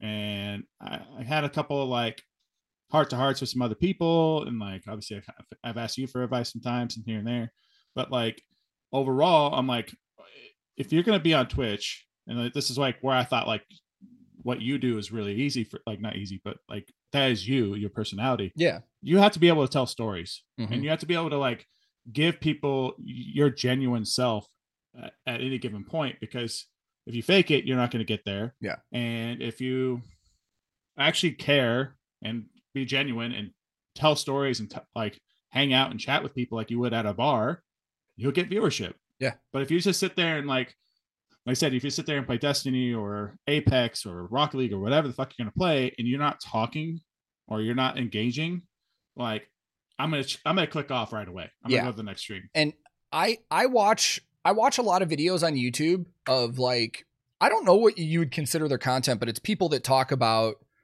how Twitch works and streaming works and stuff like that. And Just like Twitch helper support. yeah, yeah. And I saw a video recently where somebody was like, you know, if you're gonna be here's the he said the problem with being a video game streamer, like a mm-hmm. dedicated video game streamer, is that most people think that it's easy as just playing a game and people will watch because they like that game.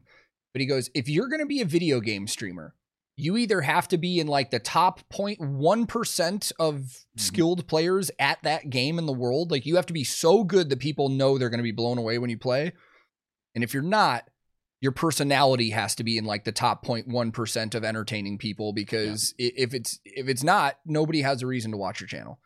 Yeah. And that's why a lot of the the streams that I do now are music related or just just chatting and stuff like that is because anytime we play a game and it's just how it is. It's like we we turn on Fall Guys, viewers drop. We turn on Yep. Rocket League, viewers drop. Call of Duty, viewers drop.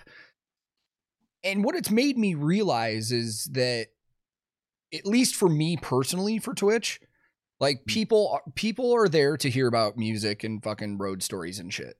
Nobody gives a fuck about me playing games as much as I like to. Now, I will say there's probably a couple people that are interested in it and that's cool, but like that's why I play video games on my own time now and I don't do it on stream because that's not why people have come to my channel. And one of the other things I realized too is like um you know, you look at number numbers are like a good tell of how you're doing, but they can also be very discouraging because it's like Mhm. uh, Especially when you're starting off. yeah, like as of right now, I think I looked at this one. I have like 170 some thousand subscribers on YouTube. Hmm. But when I stream on Twitch, there's between 100 and 200 people there. It's like, where are those other 170 some odd thousand people? And it's like, Yeah. people, I, I'm fine with that. I know, I understand how this shit works. But there are people that get discouraged by that. They're like, why do I have this many people following me here, but they're not following me here? It's like, I know people that have 500,000 followers on TikTok, but they can't get 10,000 followers on YouTube. And it's because all these platforms are so fucking different that you have to adjust to them. Well, yeah, like uh for me, like I let's just say like for Twitch, I I'm like just on the cusp of getting 500 followers. Yeah. just like very small number, but whatever. But like if you go to my Twitter, like actual people follow me that aren't bots, I'm probably at like 60. you know, like Dude. eh, or Instagram or whatever. It's like Yeah. I'm like my numbers are all low, but if you go to like TikTok, I'm close to like 700 or whatever. Yeah, your And- your numbers crush me on TikTok. Yeah. Like I'm okay. But like I stopped making content for TikTok. But it's Yeah. because it just it's so time consuming. Like this whole- all the content creation that like I think this is where I struggle the most is time because I I can't I'm not sitting at home. You know, Yeah. I, I'm on the road. I'm constantly moving. I'm constantly like um like the other day I had somebody who was like, Hey, I want you to like do a like I have on another couple podcasts and like, Hey, on Wednesday when you get home, will you do a podcast? And I'm like, dude, I'm burnt out. Like I, I slept three hours. Like I'm not, I'm not in podcast mode. Yeah. And uh, you know, I'm like still like, you know, my back's still hurting from the bus. And honestly, I stayed up too late drinking and took some guys to the airport the next morning and whatever. And um, so it's just like for me, it's just so hard to set a schedule for time. Like I know, I know when you stream, you're on Tuesday, Thursday, Saturdays. Like, Yeah. I have it in my head, like, all right, you know, Tank's gonna be on at one o'clock. You know, like Yeah. I know that, like in my head, or noon or whatever, and I can't set that kind of schedule. And I think that's Yeah. for me. That's that's the hardest part of my growth is that I don't have the time to build content, and I don't have the time to like necessarily stream all the time. Yeah. So and it's it's difficult man and i i understand that because i'll tell you right now if i were still do if i were still touring full time there's no way i'd be able to, to knock out what Yeah. i am and it's it's kind of weird how all of this worked just for me personally is because i started doing this right when the pandemic pretty much started and everybody was at home anyway so that worked out and then mhm. I made that decision in my head is like when Claire and I had Ingrid, I was like, I- I'm going to stay home for a while.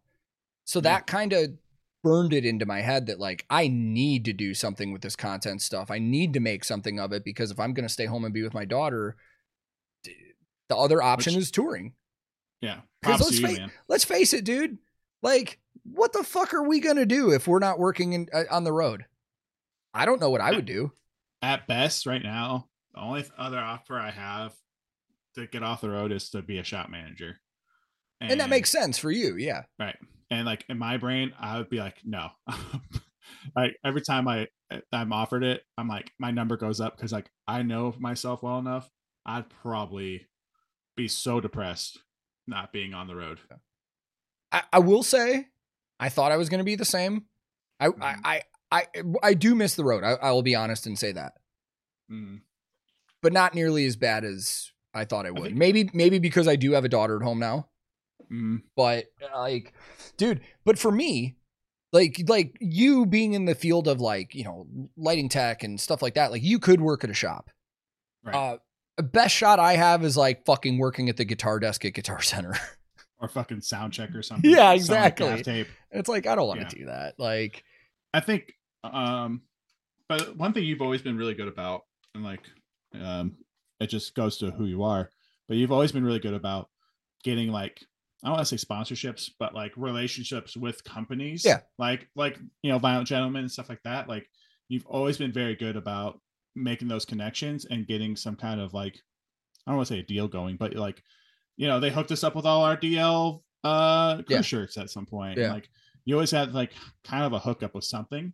So I feel like you would be uh, you would end up as like a sales rep of some sort. And you know, I, I think part of that is because when I was in college, I did work in sales, like for a company and stuff. So I've, Mhm. I've, and and you know me, like I talk a lot. I like to tell stories. Like I can, I can get on with pretty much anybody. But um, you know, a lot of that relationship building in the music industry though is also from like, um, for example, you know, working for Dustin. It's like I Mhm. like a lot of the time i don't know if people realize a lot of the times the artists themselves aren't the ones that are like talking to the companies that are endorsed by it's their techs so it's like i was the one that was always in constant contact with breedlove and esp and ernie ball and all that stuff so it's like i've talked to so many of these people so many times that it's like it's it's kind of just part of the job Like, and stuff like that and it's um, like you know i i probably I don't know. I, I feel like connections that I've made on YouTube and stuff as well. It's like, hey, maybe I could fucking work at a record label or work Right. for one of these gear companies. But I this is this is a conversation that a lot of us roadies have a lot. It's like if we're not on the Mhm. road, what are we gonna fucking do? Yeah. I mean, it definitely came up with when when COVID hit. Yeah. Um, I was going through a lot of stuff, but you know, my parents kept asking me like, "What are you going to do if this continues to go on?" You know, and I'm like, I don't know. Yeah. haven't thought that far. And you know, like, well, you should go. Like, I get the conversation with my parents like every other month. You think we should go back to school? We should go back to school. and I'm like, I don't want to spend a hundred grand to go get a master's degree in theater Yeah. because that's dead. And I don't want to get a, I don't want to go into for computer programming because I'll, I'll again, it's too repetitive. I'll hate myself. Yeah. Like, but like you know, um, doing great. Yeah. Went and got a networking degree or whatever, like a associate's degree in something, and he's doing great now. And you know, like that's where I'm like, it'd be very difficult for me to change jobs. I think if I did, I would end up trying to do um, more video stuff like this, like editing and Mhm. helping out um, content creators, like upgrade their streams and things like that. Um, but yeah, it's like I, I have no idea. I have no idea. Yeah. I I to try to get into film of some sort and be a grip. Yeah, I mean, it, it's. I've had this conversation with Claire so much because it's like, Mhm. and even my dad, my uh, my dad is a very realistic person. Sometimes maybe a little cynical, but very real. And he's like, "What's your plan for when this ends?" It's like, "What do you mean?" He goes, "YouTube isn't going to last forever." It's like, maybe not, but I don't know. Yeah. like I have no I've since I was 18 years old. I was all this is this is the roadie life, dude. We never know what's coming next. Like Mm-hmm. Yeah, I mean, it's just like me right now. I, I don't know if I'm to be working for Brad Paisley next year or if I'm to be working for somebody else. well, that that's the crazy thing about like our our time that we worked for Dustin. Mhm. That's a fucking anomaly in our industry, dude. You don't get put on full time with somebody. It's like 90 especially as a lighting tech. Yeah, 90% of roadies are are looking for their next tour when they're currently on a tour. And that's how I was Mhm. for years. But I feel like that's how I am in life. It's like, you know, fucking COVID happened. We couldn't tour. All right, let's try YouTube. All right, let's say Mhm. fucking my YouTube channel sucks or I pull a fucking I say the wrong thing and I get you know my Get channel canceled. gets canceled or something. It's like Yeah. I'll I'll just Claire I'll go work for Home Depot, I guess, you know? Claire Claire fucking jokes all the time that my catchphrase should be "We'll figure it out." Because Yeah. anytime something comes up, she's like, "What are we gonna do about this?" I was like, "Oh, we'll figure it out." Because that's literally how I look at life. It's like you That's can't what my plan. ex would say too. She'd be like, Your catchphrase is either we'll see or we'll figure it out. Yeah. Like, I mean, that's uh, you can't. You can you can plan enough for certain things. Like you can plan financially if you want to and stuff like that. But Mhm. when it comes to shit in life, you can't plan for certain things. Nobody planned for a fucking pandemic happening. no, Like nobody. So what did we do? We figured it out.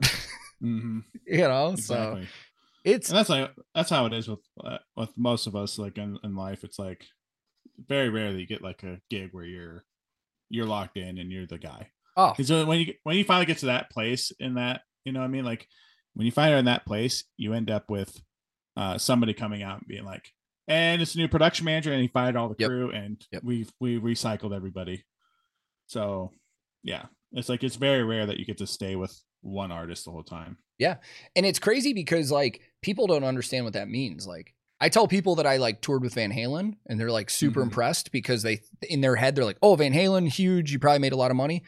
I made more money working for fucking Dustin Lynch than I did working for Van Halen. yep yep Like and it and a lot of that was age, experience, job, like stuff, you know, job title on the road and stuff like that. But at the same time, it's like people get impressed over the big names, but it's like I've made more money working for smaller artists full time than I Mhm. did doing one of those really big legacy act tours. yep yep So, Well, and- those big tours, you're just a number. oh, for sure. You're Yeah. like you're. For me, they always call us L something. So like you know, big Yeah. that, I'd be like L six, and all I would do is set up two hazers all day. Yeah, know, I was I was the assistant merchandise manager on Van Halen for God's Right. sake. You know, it's like Exactly. it's it's just you know on tours that size, any pretty much anybody's replaceable. Like Mhm. overnight. I mean, when that Van Halen tour started, dude, I don't I don't know the specifics behind it. For what I was always told, it was David Lee Roth had a problem with certain crew people if they did the wrong thing, but like there was like 12 people turned over in the first week of that tour. And it was like production managers, stage managers, like Mhm. people that you would think shouldn't be replaceable on a tour of that size, but they were. Right. Anybody Yeah. in our line of work is replaceable at any time. Mhm. You know, then that is the unfortunate part, no matter how I good had, you are uh, your job. So I was doing a CCM tour, which is Christian music, you know, which I'm not a big fan of, but oh, I'm, they pay I, the bills. I've, I've done many of those. yeah, so I was paying the bills, you know, and uh, I had this kid, and he just he sucked. He just sucked, you know. Like, um, 24, knew it all, knew you know. I've worked way bigger gigs than you've ever done. I'm like, I, I don't care, you know. Like you name drop something, I'm like, ah, okay, neat, you know. And uh, but I was his crew chief, and I was like, I was literally like, um, telling him like, dude, you gotta shape up, or I'm getting you a Greyhound bus home. Yeah. Like you're you're being an asshole to me and the the stagehands and everyone else because you feel like you should be crew chief instead of me and this isn't your tour it's mine like i'm i'm the boss on this one and we got into a big fight and basically um, I called the company I was working for, and they're like, if you need to replace them, replace them. And so I was like, well, we come home in a day, and uh, I'm gonna have a chat with him and tell him that shape up or you're gone. Mhm. And of course, we found out that I was serious because he called the company I'm working for, and they went, "Yeah, if you don't shut shut up and listen to him, you're gone." Like it's his call. If he wants to send you home, he sends you home, hmm and that's how it goes, man. Like um, we've all had that conversation a few times. Like I know, I know you had that conversation a couple times. I've had it. Yep. Like I said uh, earlier in the podcast, uh, I said it. I was like, I've had that quite conversation twice. Yeah. And it really jars you. Like, okay, gotta, gotta shut up and do my job. Yeah, I mean it's it's funny because in this industry you do. I feel like that that ego and that cockiness can Mhm. be at any age because like I'll fully admit like when I asked you earlier I was like did you have any tours that like really you know like dude my mine was that Van Halen tour I Mhm. was 23 maybe 22 Mhm. Mm-hmm. and I, I I was cocky because I was like I got on a Van Halen tour and I've done other arena tours and I know exactly how the industry works dude I got shit on when I first started that tour those Yep. old fucking seasoned like lifelong roadies out there they were not impressed they thought I was a little punk fucking cocky kid and they put me in my place very fast. Our Live Nation rep, it was actually one of the best com- compliments I've ever gotten. Our Live Nation rep on that tour pulled me aside at the end of the tour and was like, "Hey man, I just want to tell you how good of a job you did on this tour because when you first started, I I, I would I was betting you were going to be gone in two weeks." He goes, "You came into this tour as a very egotistical, know-it-all little shithead kid." And he goes, mm-hmm. A lot of other people I've seen on the road wouldn't have handled it like you did. And you learned a lot. You finally shut the fuck up and listened to other people. And he goes, I would be happy to have you on any of my other tours. And that to me told me right there, I'm like, okay, I don't, right. I don't need to be a know it all. Yeah. Like I, Yeah. I can, I can learn. I can shut the fuck up and learn. And, and, you know, that's what I try I- and I- do. I had the exact conversation as well with one of my LDs. Yeah. He's like, you fucked up this tour so bad in the beginning, but you turned it around and like now I'd take you on any gig I have. Yeah. And that meant more to me than anything because then a week later he's like, I think you should move to Nashville. And uh, Did- you'll you'll you'll be, you know, a hot commodity in Nashville. You're a great guy. You can do it. And like, fucking three days later, I packed up a U-Haul with and we moved to Nashville. Yeah, yeah. those are those are learning moments dude they're they're invaluable learning moments you know you can you can learn a lot when you fuck up you know Yeah, sad but true. Yeah. i mean that's you know and and it's all about how people take those moments too i mean you Mhm. know you you you witnessed my entire start of my sobriety you knew who i was when i was drinking and it's like i had that moment where i was like i can either keep doing this or i can Well, fucking and that stop was like you went from drinking to you started going to other substances. yes you know? which i have also been open about yeah, you like replaced it with like, okay, well, I went from, you know, drinking, now I'm smoking a lot. Now Yeah. I'm doing this a lot. You know, it's just like, and um, so I was there for all of that. yeah You know, and I think around, um, uh, like around COVID time, right? Like, is when you kind of came out to me and said like, hey, I've been, you know, doing some painkillers and things like Yeah. that, and I'm just not doing good. Yeah. Um, but now I've been talking to all these guys through AA and realizing it's not just about alcohol; it's about all addiction. It's everything, And- yeah. and and you uh you kick that habit too, and I'm like, Mhm. dude, like again, like very proud of you for all Thank that you. stuff.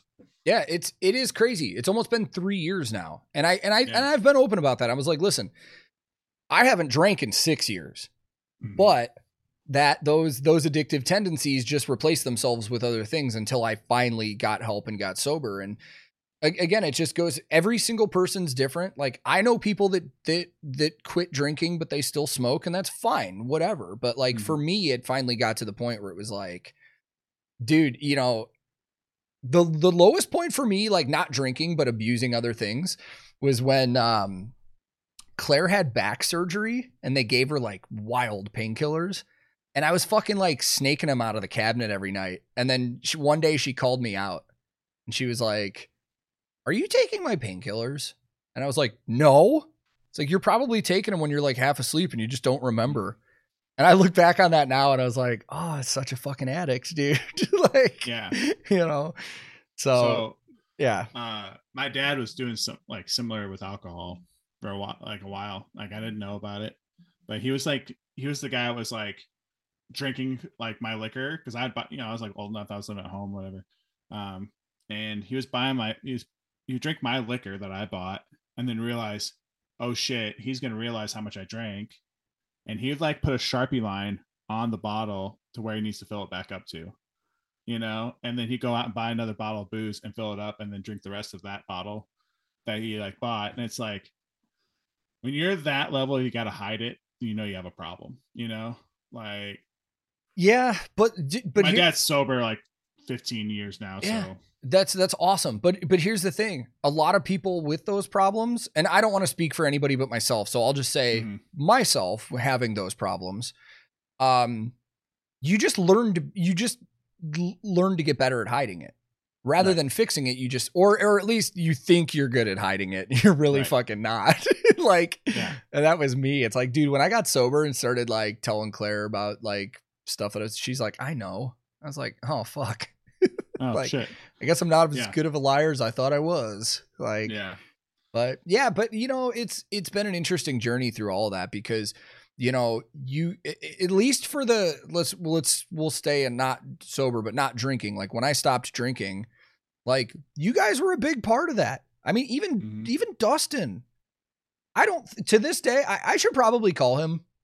I haven't really talked to Dustin since we've st- stopped touring, but like, I don't think he realizes how much of an effect he. Looking back on it now, like him and and like, you know, after the whole incident in Mexico, it's like they never reprimanded me.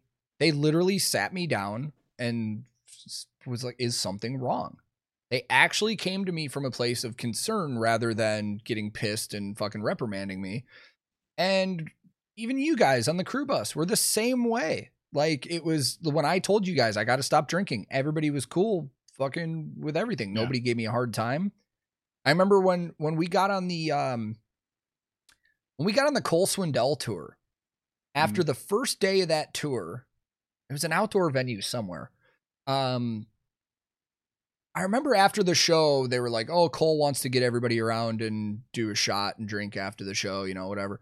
And they had the whole tour. It was like, fuck, there's probably 50, Mhm. 60 people like in a big circle backstage and they were handing out shots. And I remember being like, "No, I don't want one. I don't, I'm, I'm not taking one.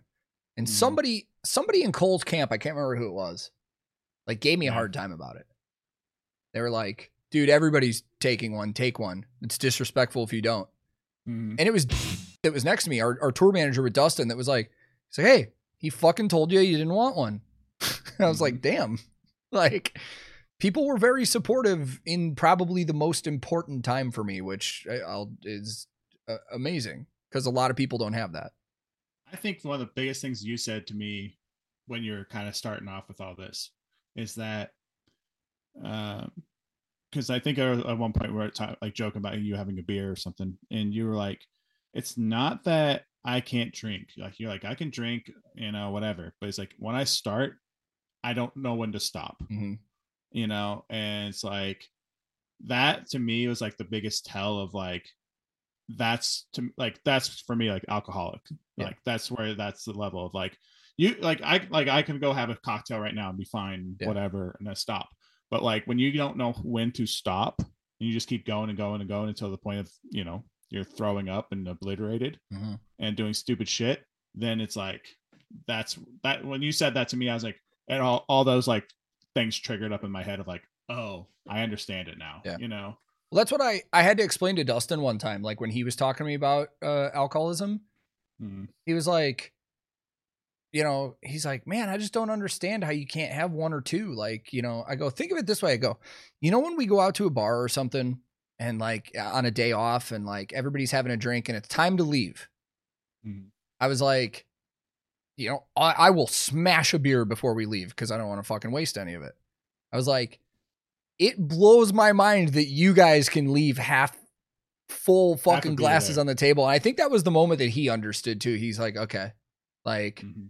like that's that. That was the thing. And again, everybody. I don't leave beer on the table like that because that's wasting money. But Yeah, yeah, yeah, yeah, yeah. But like, But yeah, it's just um, you you were around me enough to know it's like I didn't drink every Mhm. single day, No, not exactly. That's where like, but when I was, it was bad.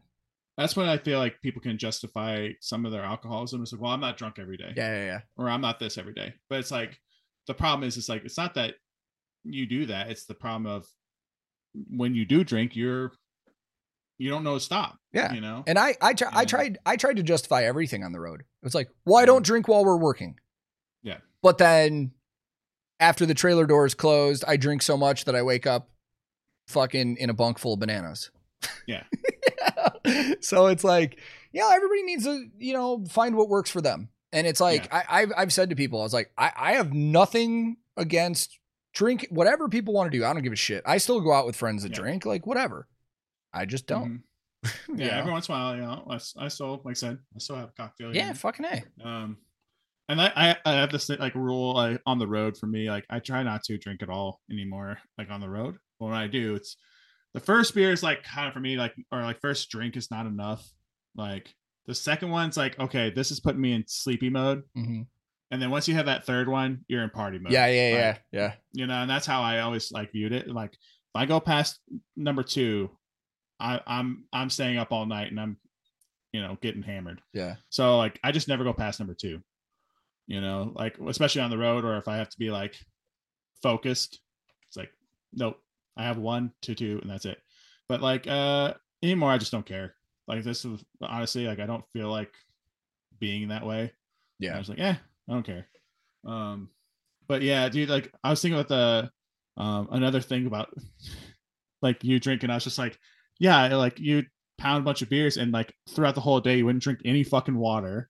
Like, to the point where we make fun of you, like fucking getting on the radio and be like, Ian, drink water, Yeah. Ian, drink water.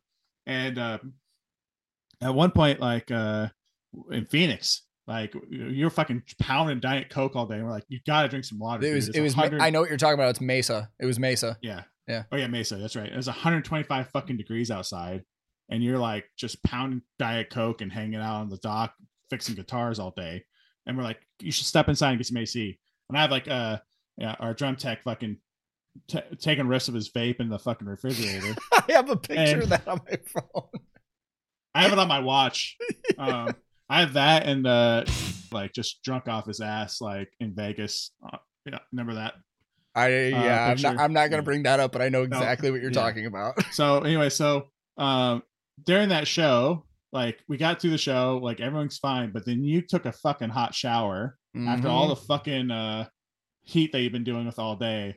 And I just remember you like you barely got the bathroom door open, Yeah. like just like collapsed. I was like crawling. I was like crawling Yeah. like fucking butt naked out of the shower. I remember, Yeah. dude, I remember that like I I got in the shower and after about 20 seconds of being in the shower, I started getting lightheaded. My vision started going and I like like collapsed on the ground. Mhm. And I remember crawling to the bathroom door and opening it and just like yelling to you guys, be like, "Hey, can you help me out here?" And uh, I remember our our drum tech at the time uh, had to.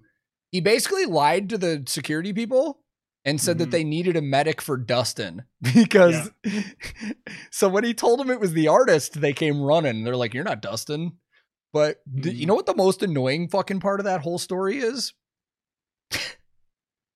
was we're it, it- the this bathroom was in the dressing room. So it Mhm. was it was you know the bathroom and then there was like you come out of the bathroom but there's still a little area where there's like sinks and a mirror and then it's the the open dressing room. Dustin had so many guests at that show that day and they were all backstage while this happened and they were all blasting fucking like hip hop as loud as it could go. Medics are trying to come in the room. I'm fucking laying on the ground in my fucking underwear, like flat on my back on the floor. I don't even think he had underwear. I think he just had a towel. Oh, maybe it was a towel. I can't remember. Um, but they're trying. They're, they literally. I'm fucking plugged up to an IV. Mm-hmm. I'm plugged up to a fucking IV. They got ice on my head. There's fucking medics around me. And meanwhile, Traffic there's fucking ice. Flo Rida blasting at 120 decibels right next to us. And then these fucking drunk girls that are backstage that are guests are like walking up to me and be like, Are you okay? Yeah. Like, can I do something for you? I was like, Yeah, get the fuck out of here. Like, I, for, I forgot. Like, yeah. So ran off to go get the medics, and me and we were like covering you in bags of ice. yeah. Yeah. and then um, I think you got like the shivers from that because you like went to from like such a high temperature Yeah. to like low. I remember shaking uncontrollably, Yeah. like, and when they put the IV in too. But all I remember is fucking his hillbilly ass and all these fucking girls in the fucking dressing room just, just woo. Wait, Meanwhile, remember they got a photo with you. Remember? Oh my god, there is a photo of me on the ground with all these fucking all of his There's friends. all these all these bimbos and things. yeah, it's- it was I'm trying to bring that word back. I also call them him, bimbos.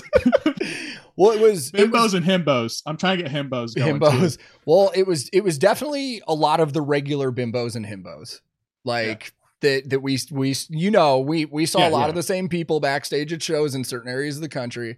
Mhm. It was a lot of those regular people. I got I got some heat recently, and um, I'm kind of curious in your thoughts, but recently on Twitch we were talking about uh radio markets being dead. And I compared all of the radio charts in the US right now. And it's like rock is the lowest by far. It's not even Yes. fucking close, dude. Like And that that will be in the U.S. 100. percent That will be Yeah. every time. so um and while we started talking about radio, I I started bringing up the fact that I was like, but here's here's the thing with top 40 and pop and country, mm-hmm. radio runs everything. Like Yep. they don't care about album sales. They just care about the next number one single. So I started talking about how every show we ever do, there's radio fucking programmers and hosts and shit backstage. And I was like, I straight up, I'm like, they're the fucking worst, dude, because they Yep. know that they are in a position of power. We have been told by artists that we have to do whatever they want because they control the radio. And Mhm. I, I, I, I made like a short that I put on Instagram where I was like, I was like, they're the fucking worst. And I was like, they're They are. lame and nobody tells them they're lame because everybody kisses their ass because they want to be on the radio. Yep. I had so many fucking radio people that we know from the country market hit me up and just be like, damn, dude, going pretty Damn, fucking that's harsh. how you feel, huh? I was like, fuck well, yourself, somebody man. needed to fucking say it. The worst one. Um, ha- ha- have you ever told the story of like that 2020? How um we brought out. Was, I shouldn't say his name, but it, the lighting tech that came out, we called him the tour killer. Or no, okay. So number right at 2020. Okay, our first gig out, we had a stagehand die. oh my God, I do remember that. It was in Have Tampa. you ever, have you ever told the story about this? It was actually in North Carolina because I went back to that venue like last year. Mm-hmm. it was North Carolina? Yeah, it's like North or South Carolina. It was one of the Carolinas. Are though, you sure? sure? I'm 100 percent sure. It was a radio show Yeah, we were doing a radio festival. that Dustin was Dustin- headlining. Dustin headlining, and Chris Janson was Okay, open- so like, okay, well, and- I, I thought it was Florida. Maybe I don't remember it right, but yeah, the super, the super. I have told this on stream, but the super short version of this is a stagehand that was running the spot ops uh, suffered a major heart attack while he was up in the catwalk running spots during a show, and died uh, Yeah. im- immediately. They couldn't get medical help up there, and the fuck I understand that the spotlight shocked him and that triggered the heart attack, but That Yes, I sorry. that I didn't know. I just know he had a heart Mhm. attack. So I never knew that. Um, but the fucked up thing about this situation is that we now have a person who has lost their life in the catwalk above mhm. above 15,000 people directly above their heads. And the radio station wants everybody to ignore it and just keep going on with the show. yeah, And when we when Dustin and then the other uh the other top billed act uh, Chris Janson when they found out they're like, "Dude, we are not playing." Cuz if if like think about this. First of all, Next is- it was like a about five minutes before Janson was supposed to go on. yeah, and they called it. Mm.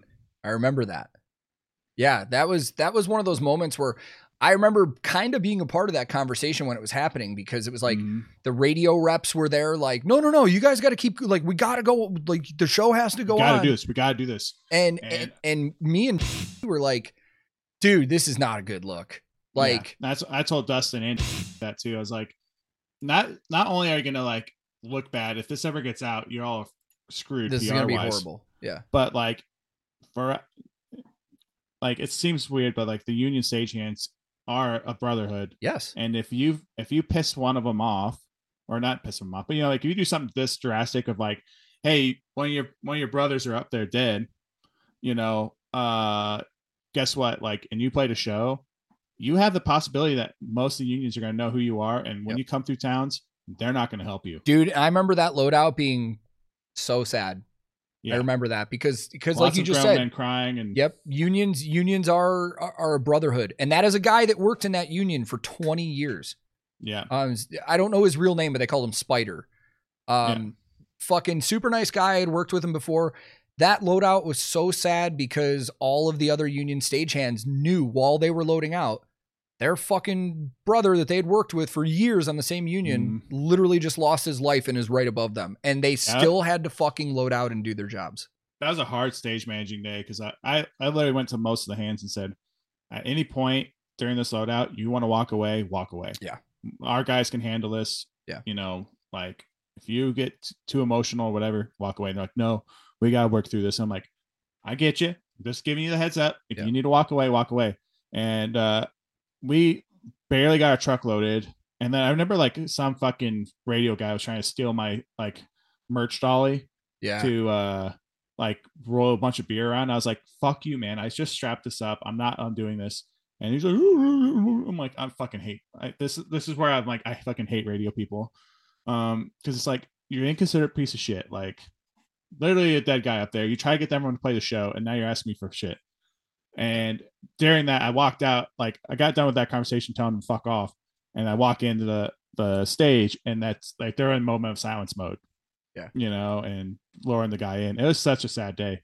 And then like two days later, we're in Orlando, and like COVID's starting to start, and and then we uh we go to Vegas, and then the tour's done. dude, you remember Like, we were supposed to go to Australia like two days after that Vegas show. yeah, yeah. And I I remember like, dude, yeah. But like b- back to the radio thing though, it's like I can't tell you how many shows we've had. I don't know how much you had to deal with it.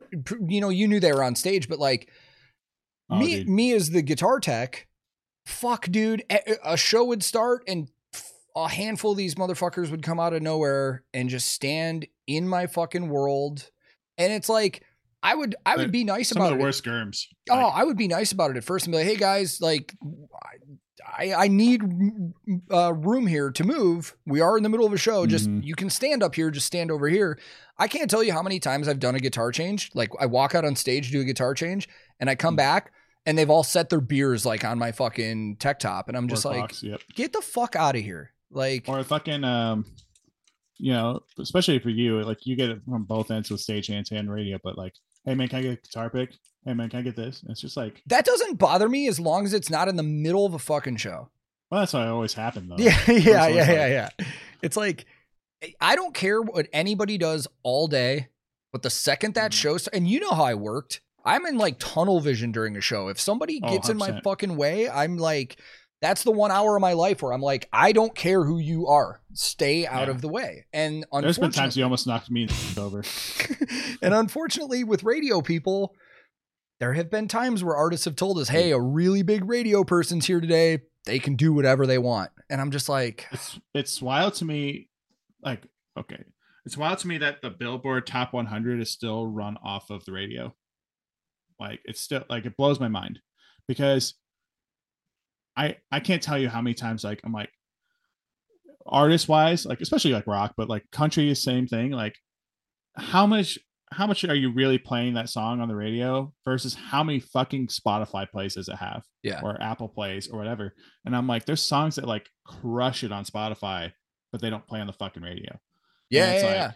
and, And like how's that not number one versus what you fucking put yeah, as number one this week And the other thing too is that like they still make an argument that radio is huge and but they make it sound like that people are actually tuning in, Mhm. but it's like think about all the stores around the country and all the bars around the country and places that just have the radio on to have something on like while Mhm. people are working or shopping or whatever like people aren't really actively listening like no well like at the same time like walmart has their own radio now you know what i mean Oh, really? it's called walmart yeah it's called walmart radio and like they literally have uh, employees call in because they win like a hundred bucks or some shit? Yeah, dude. Next time you're at Walmart, just like pay attention. You'll hear it. You'll hear like them calling, like, "This is Walmart Radio." Blah blah blah blah blah. Who am I calling? This is this is Randy from store two five six, and uh, I just want to shout out my team. They're really cool. You know, it's like dumb shit like that. and like this is the worst. But like, can I can I hear, can I hear "Don't Tell Me How to Live" by Kid Rock? but it's like they, they literally they have they, they have their own radio station now and like it, with streaming and stuff dude it's like so hard to like compete. Like i had sirius xm for a year because it came with my car for a year. And it's like every every once in a while i'd forget to plug my phone in and i would listen to it. And it's just like okay i'm hearing the same and it's like sirius xm like this is like okay i'm listening to fucking octane like i should hear newer music. And it's like oh we're still playing fucking Korn from like nine you know 2002 Dude, it's and like it's the same thing in this town. It's like when I first moved here, it was like I would li- I'd be like, okay, what do we have in Nashville? 1029 The Buzz. yeah and it's like we play the new alternate like the newest best freshest alternative and they're still playing the same red hot chili peppers rob zombie Alice in Chains nothing against any of those bands i like those bands but it's like No, I love those bands, but like I'm not hearing Electric Callboy. I'm not hearing Yeah. fucking Nanowar Steel. Like I know they're European, but like even like some people like are like, oh, have you heard of Motionless in White? I'm like, nah, kinda. You know, like I've heard the name. Have I listened to it? Yeah. Nope.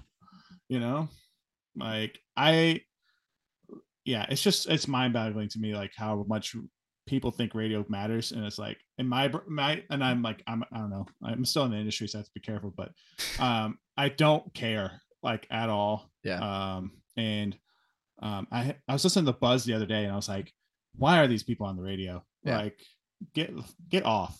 yeah it's like you know t- to be fair here i will say there are a handful of pe- radio people i've met that i actually think are great people that i do like like Who's I- the guy who used to come out with uh Dustin?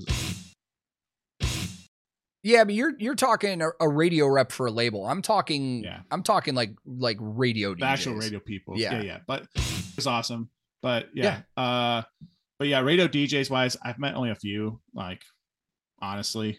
Yeah. And most of the time it's big eye rolls, you know? Yeah.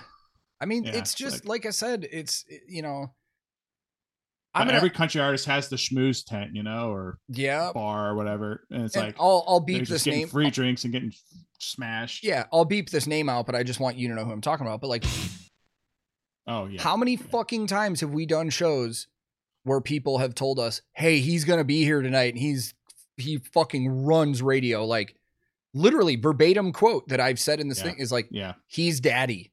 Like, Mhm, don't mhm. care if he's in your way. Don't care if he annoys you. Like, you need to put up with it because he fucking runs everything. And I'm just like, you know what? If, which, if we don't impress him, we're we're not getting played anywhere. yeah, like which one of you is just gonna fucking just suck it up one of these days and be like, dude, you're fucking lame. You're just fucking lame. Mhm. like nobody, nobody has said it. And that's the problem is the- that a lot of these radio programmers and a lot of these hosts that are tight with their programmers, they have way too much power, like over p- people's You need careers. somebody that's a very large size artist to come out and say "fuck you" and like Yeah. that'd be the only way to get it done. but it's not going to happen. I mean, even even even with this whole Ticketmaster Live Nation fiasco, Oh, you you still have I watch your stuff about that all the Dude, time, and I, I get so mad. oh, you still have artists that are fucking trying to like back up Ticketmaster. It's like the whole M Shadows from Avenged Sevenfold taking their side and trying to defend what they're doing. I'm like, I don't I don't think that they're in his ear or paying him or anything like that. But it's Mhm. like I really do think in the back of his head he's like. I, I need to stay in their good graces because we're touring soon and they're going to promote our tour and I don't want to say anything to piss them off. It's like Well, when you own ninety percent of the venues in America, Yeah. yeah, it's like you know, That's what I was saying. Like, how many times have we done tours together where it's like there there's a Live Nation rep on it. Every venue we're doing is owned by Live Mhm. Nation. The merch companies are owned by Live Nation. It's all Ticketmaster. Fucking it's it's it's crazy. So like when uh one of my first headline tours with Dustin with you guys, it the venues that were Live Nation sold the worst Yeah. because he was selling the ticket for like 35 bucks. It was a pretty good bill. Like it was like what? It was like Mitchell Tenpenny, Ryan Hurd, and Dustin. Yeah, it was a good bill. Now, yeah. now it's a pretty good bill. Um, they're all pretty decent artists. Um, but anyway, so you, you get you're like, okay, it's, he's like put it like 35 bucks. That's pretty pretty standard cheap ticket, I would say. But once you added all the fees and stuff, you're almost at a hundred dollars. Mhm. And then he, he- the his VIP package, which was through his website, not Ticketmaster, was like 110. So you're better off buying the VIP ticket because Yeah. you got meet and greet, you got like Early entry, in the exclusive merch. entry, Yeah. all that shit going on, and it's like, why the fuck would you even deal with Ticketmaster? Like, if you want to come see a show, because for ten dollars you get to meet the guy. Yeah, that's dude. And- when I go to concerts in town now, that's why I don't go to the big venues. I'm going to like Mhm. Brooklyn Bowl, Marathon, shit like that. It's because I'm like, dude, you go see an arena show or an amphitheater show or anything like that, and like your your ticket fees are going to be higher than the actual price of the ticket. Yeah. it's like The only the only thing I'm willing to pay for is wrestling. That's the only thing I pay for. Everything else, I'm like, no, Understandable. get, get me a comp ticket, or it's got to be under twenty bucks. yeah, yeah. The crazy thing is, is like I um I have no problem paying for a ticket because I like to support the bands. But Yeah. because of the YouTube stuff, I do often get uh, people that are like, "Hey, can we put you on the guest list?" And this is this is where I had a conundrum in my head the other day. I was shitting on all these radio people for being fucking lame and people sucking their ass, and I was like, "Hope I hope this doesn't start happening That's what that's what you do, huh? I was like, are are YouTubers becoming the new fucking like are Yep. these bands and labels fucking kissing up to us because they don't want us to say anything or not play their shit? Or I'm like, I never want that to happen. Like, dude, I'll, I'll give you great. I fucking respect this move so much. So like, I went and saw uh the other night. I went and saw um Space of Variations, Malevolence, POD, and Ginger, and I I bought the ticket. Mhm. But uh Space of Variations PR manager reached out to me and was like, Hey, the guys put you on guest list if you want to go to the show. And I was like, All right, well, I already have a ticket, but cool, I appreciate it. And um I've I've had uh the singer for Malevolence um on the channel before. Oh, nice Like like just to for for a podcast. for chit chat. Yeah, And I messaged him on Instagram and I was like, Hey, I'm gonna be at the show tonight. And he's like, Oh, cool, man. Like fucking hit me up, whatever. So I hit him up and uh it's not their tour. They're like second out of four. Mhm. So I was like, I'm not expecting backstage pass. I'm not expecting guest pass, nothing like that. I don't care. It's, you know, whatever. And I was like, hey, dude, uh, be cool to say hi to you guys, you know, whatever. And he messages me back and he goes, I'll be at the merch table after the show. and I'm Nice. like, dude, that, that right there, I was like, there are probably like radio people or other people that would feel butthurt by that because they're like, oh, they're not treating me any more special than anybody else. And it's like, I actually respect, I that's a respect that he did that. that's a uh, awesome move. You know, Yeah. Like, he didn't I- treat hey. me any, any better than, and than he was treating their fans. than any other fan. Yeah. And I, I, I fucking have so much more respect for that than somebody that was trying to, like, with a radio promoter, like kiss ass and be Mhm. like, "Oh, what's going on? Like, yeah, come hang, blah blah blah." You know, because at the end of the day, I am just a fan. hmm Like, I did, I bought a ticket to the show. I just wanted to go see the fucking show. Now you know uh, you're a fan with uh, a platform and a voice. Yeah. At the same time, like one of the best ones, like uh, on TikTok at some point, somebody did like a video of Smash Mouth. Of like, and Smash Mouth was just like the, the dude was like just obliterated drunk Yes. and just like screaming at the crowd and not even like barely able to sing his songs. And it's like that one person's video of how shitty they are treating people went viral and like, you know what I mean? Like made a bad reputation. So it's like, Mhm.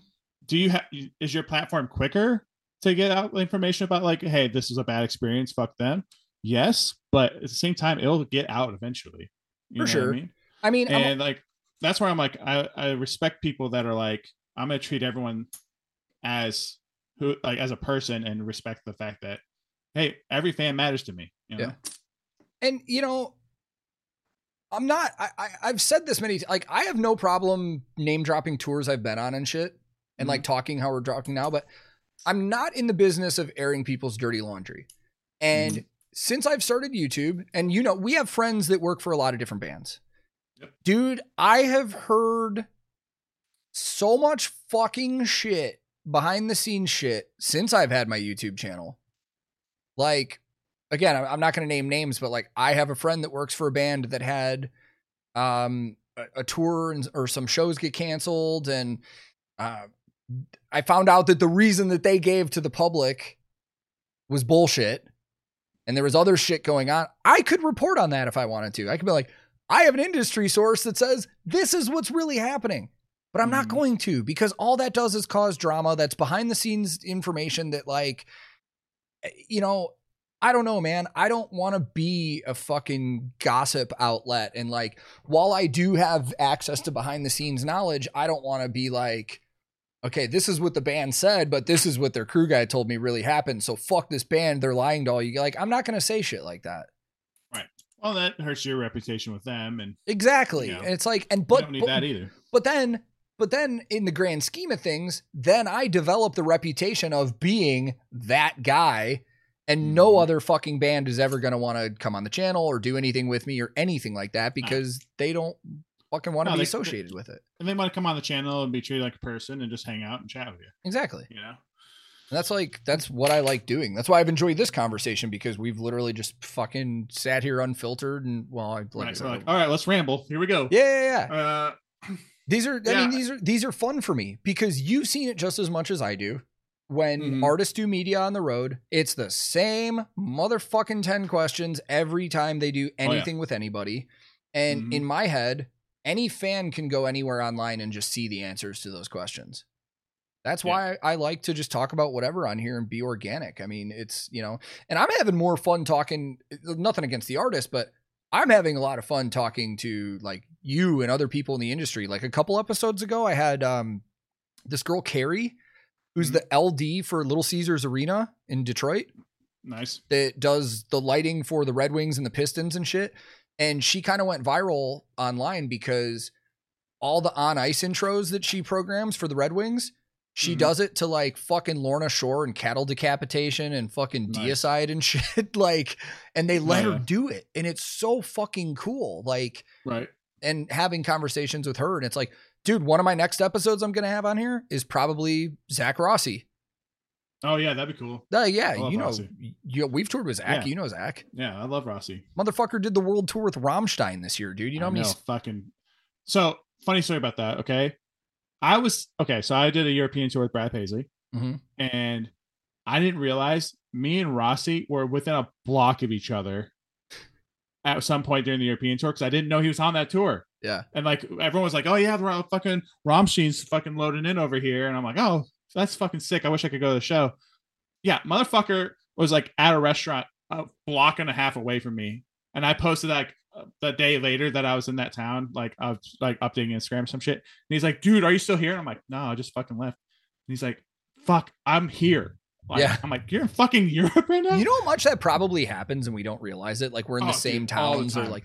I've I've run into people I know in airports around the world that I hadn't seen on tours in years, and I'm just like, oh shit! Like, what are you doing here? just that's like me like in one year like after that, nra show to like now uh how many times we hit up like we met up with granger smith guys and they Yep. weren't even like on the bill with us they were just randomly Fantastic, you know dudes. in a in a fucking club down the street dude.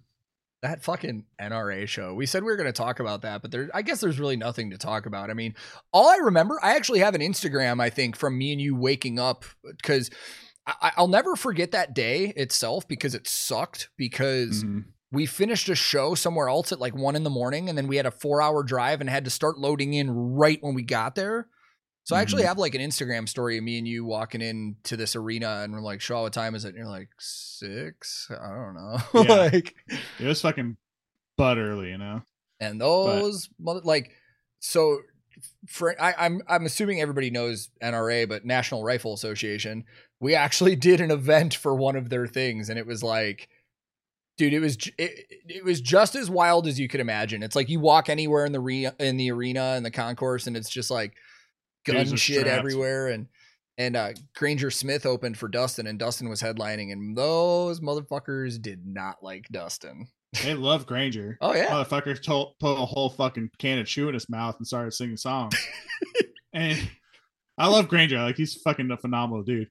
But like I was like, damn, like we got showed up tonight. oh yeah. and and there's there's there's a certain level of pandering that happens at country shows anyways yeah, but when you've got a fucking altered like an alter ego named earl dibbles jr that wears fucking overalls and has a fucking shotgun mic stand and shit yeah. those people are gonna love you. And then They you know you got loved him. Dustin You coming got out. Dustin singing, "You little mind reader." Yeah, you got Dustin playing.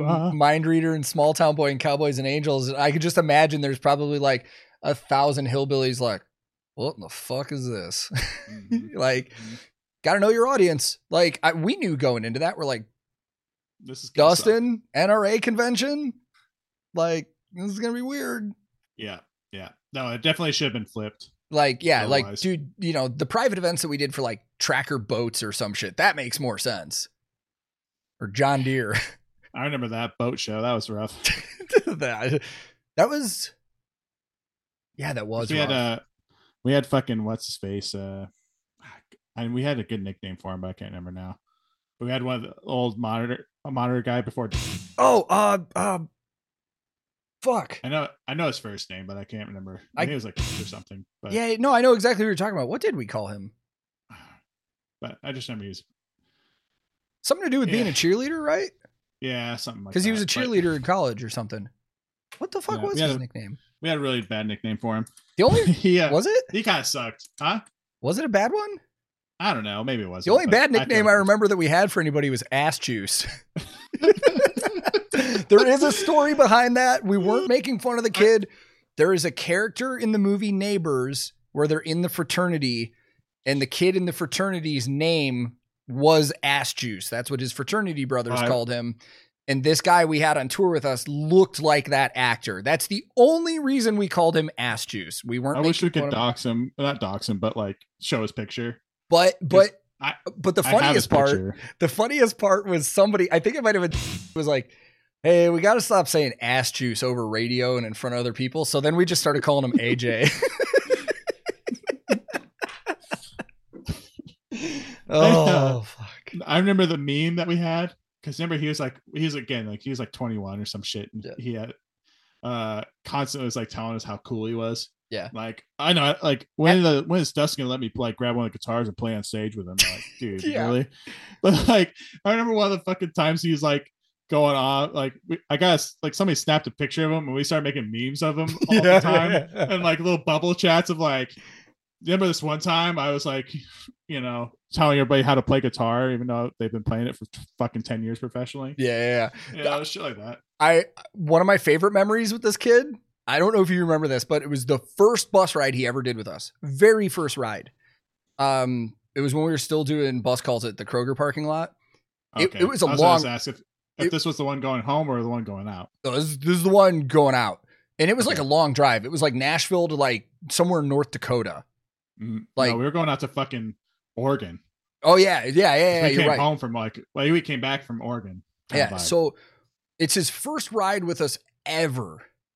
And he like he's sitting in the front lounge, we're watching a movie, and he's like like five minutes into the ride, he's just like, and this is like a fresh 21 year old. He's just like, well, Mhm. guess it's about beer 30 and he slides open the beer cooler um in in most tour buses in the front um they have like a little sliding door Oh. that's like a cooler that you can dump ice and drinks in we had beer in there well he reaches in and he pulls out a fucking O'Doul's one of my non-alcoholic beers Mhm. and he fucking cracks it and starts drinking it. He's we're like I, I think looked at me for me to say something like hey you're drinking one of my non-alcoholic beers or something. I didn't. I just wanted to see what he did. This dude's like pretty good brew. Like keeps drinking it. And like after the first one he's like man it's good. I think i got a buzz already. And we're like me and look at each other. And he goes in there to grab another one. And i go why don't you grab a real beer and he goes what? I was like those are non-alcoholic. And he's like nuh-uh. He's like the one i just drank? I was like yes that is a non-alcoholic beer. And he goes that's fucking stupid. Who drinks non-alcoholic beer? And i was like i do. And he's like oh why? Like because i'm an alcoholic. And he's like he was like legitimately confused. He's like so you you're an alcoholic but you drink non-alcoholic beer? And i'm like just fucking drink drink a Busch Light dude just fucking shut up Just fucking shut up and do it. yeah like Dude, uh, So what the one I thought the story you're gonna go with was on the way home because like everyone else took flights, but me, you, and fucking ash juice yeah rode the bus home because I was living at the time. So like we rode the bus home and Ash Juice. So we are in Oregon, and this like you know, Oregon's one of the few states that marijuana is legal. Blah blah blah blah blah. So like everybody fucking loaded up. yeah. you know, I I think I even loaded up to like bring stuff home for my my girlfriend at the time, and I was like, all right, we're all fucking loaded up. We got probably like five six ounces of weed between all of us on the fucking bus, and we're riding home. And like you guys were pretty discreet about like doing it. Like you know I didn't do it, so you like kept it to yourselves. Yeah. And this motherfucker was like always like, who wants to roll? Like I could roll the fattest. Oh, I remember I can that- roll the fucking best fucking weed. Like I can roll the fattest fucking joints. And He shit. was and dude. like who wants to have a competition? Like who can ro- ro- roll a fucking joint the yeah, fastest? yeah. and dude. uh, like we're all like, dude, we don't give a fuck. I like forgot. at all. I So- forgot how all how so into weed he was because he was so young and naive, and he just thought weed was the coolest thing ever. Dude, fucking yeah. Oh, Like I I smoke so much. Uh Yeah. like uh, it's like motherfucker, you're getting paid like a hundred dollars a week to be out here. Just shut yeah, up, he's an know? intern. You're fucking intern. Just shut the fuck up. And I'm like on the bus, and I remember because was like, hey, we're about to go through Port of Entry, and uh I can't remember what state, probably Wyoming or some shit. Yeah. But like we're going through a fucking way station, and it's Port of Entry, so like they stop every fucking commercial vehicle Yeah. just to like run papers and check times. And this motherfucker's in the back lounge rolling a fucking joint. and I'm like, put that shit away. mu- Like, what the fuck are you doing? Like, Yeah.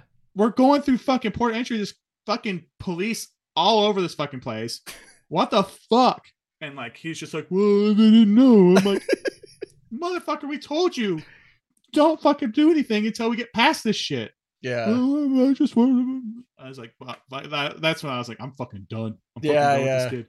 And I already told us like this kid's. He's not coming when we get back. Yeah, I remember. but I was like, fucking this piece of shit. but I If I just get tr- if I get in trouble for having fucking an ounce of weed that I don't even fucking smoke, like Yeah. I just now that you bring it, I just remember every day. Hey, you guys want to have a joint rolling competition? I'm like, no, nobody fucking cares. Like, cool, you're in college and you can roll a good joint, dude. It's Yeah. not as cool as you think it is. I remember he's tr- constantly trying to like play the drums, and he also like at one point because we had like the outdoor tent for Yeah. the radio people and stuff. At one point, he like grabbed. I, I want to say it was like No, guitar. he grabbed bass That's what it was. and he started playing. And I remember I'm sitting out there and I'm like, what are you doing? To Yeah. playing? I was like, those aren't yours. yeah, And I remember walking out there and like looking at me and then looking at this kid playing his bass. And the kid's just like, What's up, dude? It's like, I'm a really good bass player, you know? And it's like, Cool, bro. And just walks away. and I remember I'd yell at him on radio all the time because I'd be like, "What the fuck, dude? There's ice sitting outside the bus melting, and you—that's your whole fucking job.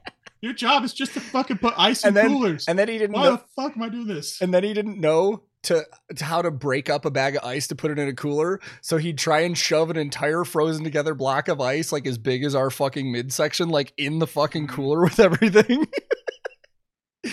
oh my god, dude. dude, so rough. I Th- was like, this fucking guy. And then God, just there's we could sit here for fucking an entire day, probably telling ridiculous tour stories. We need to just ridiculous ash juice stories. Sure. one of these days you should just come on come on like Twitch stream with me. Uh, we just have like we just spin a wheel in whatever state it lands on. We just tell a fucking weird story from that God. state because that could happen. Like, I mean, you know, the the fucking road stories that we all have are just so ridiculous. I feel like, if I'm being honest, I feel like we've probably gone further with some of these than we should. Like that's why I'm probably gonna beep, beep out a lot of names. But like, this is okay. Before we wrap this up, because we've been here for a couple hours, I, I'm I already know what your take probably is because you've been talking openly. But one of the things I've been running into on YouTube Mhm. is a lot of roadies have come across my channel now. Yep. A, lot, a lot of other touring people. Half Mhm. of them seem to really dig it. The other half seem very upset over the fact that I'm like openly talking about tour stories and things going on. And it's just like, what is the big secret that we have to keep here from the fucking general public? Why are you so upset about this? Like, do you, do you think there's a reason for that? I think people that make noise about like what we're talking about, in the sense of like what you don't like why are you telling the story? Why you it's the ones that like have a hard on to like say fuck you and your success Mhm. you know like they're jealous of what you were doing. And i like in my head i'm like i don't care. Like i'm happy for you. I want you to be successful. But like i don't care if people tell the road stories about me or whatever because it's like i for one i don't do anything i would consider like i don't know like i'm, I'm okay with embarrassing myself so Yeah. it's like not a big of a deal like now if you tell now if you're like on here like Shaw's a shitting lighting tech and he's a piece of fucking shit and whatever i'd be like i'd be upset Well, but like if you were like saying like if you're just telling a story about like yeah this one time you know fucking omaha shaw like threw a beer and broke some girl's poor nose i'd be like oh yeah eh, fucking happened Yeah, but I'm you not? I'm not talking about personal stories. I'm talking Yeah. like my video that I did recently where how much does a tour bus cost? And I actually took one of the estimates that I got from the Electric Callboy tour and showed people the breakdown of current busing costs and why bands can't afford it. There were people that were like this is stuff that the general public shouldn't know. Like you're you're talking about industry secrets and I'm like, nah what the fuck nah. are you talking about? No, I want people to know. I want people to know that kind of stuff because like I'm very open. Um like maybe I shouldn't be as open as I am, but like even with like other texts, um I'm very open about how much I get paid. Yeah. You know, Did a like- video on that too. yeah, like you know, like on average when I was working for Dustin, I was making about sixty five thousand. Yeah. You know, and you know, like I I'm pretty open about my number. I'm like I make anywhere between like eighteen hundred to three thousand a week Mhm. when I'm on tour. When I'm not on tour, I'm making nothing. Yeah, exactly. But like, you know, like I'm very open about talking about that stuff because I feel like people need to like understand, hey, we're doing this big ass fucking show, and like the artist guarantees $125,000. But like, there's a reason to this because the bus costs this much, the fucking gear costs this much, the employees cost this much. Mhm. You know, like it. There's a there's a reason that your ticket's eighty five dollars yeah. you know and like part of it's i think like, like people forget about that stuff like when they're buying these tickets they think like well you know a b level country artist shouldn't cost me you know a hundred dollars and it's like well yeah if he's got three trucks out yeah you're he's spending a shit ton of money Yeah, you got you start thinking about crew people's salaries and uh, Mhm. any like gear rental they have from local audio and lighting companies and fucking buses and stuff like that. It's like, dude, you're thinking for for an artist to actually make like a profit with a decent size Mhm. like they've got to make over fifty grand in a week to even clear costs. Yeah. like, and that's that's making because a lot of people look at like outlets like Metal Sucks and stuff, they like to report on ticket sales and then prices, and they're like, oh, so so and so made this much money at their gig. And I was like, no, they didn't because managers are taking a cut, booking agents are taking a cut, uh, Promoters promoters are taking a cut. Taking a cut. And then they've got to pay costs on everything that they're renting and their crews. So I'm like, they're, they're the artists are not Stage making hands. that much. Yeah, local labor. Yeah, yeah, yeah. I mean, there's a reason like uh Thomas Rhett and FGL, their stage manager is not necessarily a stage manager in the sense of like I'm gonna tell you what to do and where to go. Yeah. They're the stage manager that's like uh, sitting there doing what the union steward and going, Hey, I cut two hands at this time and you're charging me for them. You Yeah. do that. Yeah. You know, they're they're more financial bookers than they are, you know, that kind of stuff. And uh, like I said, for me, like I want people to know, like, I, and I, I I'm very as you can tell, I'm very open about sharing road stories because for some reason we are as roadies or as backstage people we're we're very um there's not a lot of stories about us or like elusive about us or whatever you want to call it Yeah, Like, yeah. It's, it's kind know, of like- like, a like a mythical Eh, thing. a mythical thing like everyone's like oh what what what, what do you actually do and um i posted like some videos when i was doing Omaha Shaw stuff of like us doing backstage Mhm. goofy stuff like and uh i had a lot of people like i'm not, I'm trying to be whatever but like i had a lot of people come up to me and be like i love your videos like you're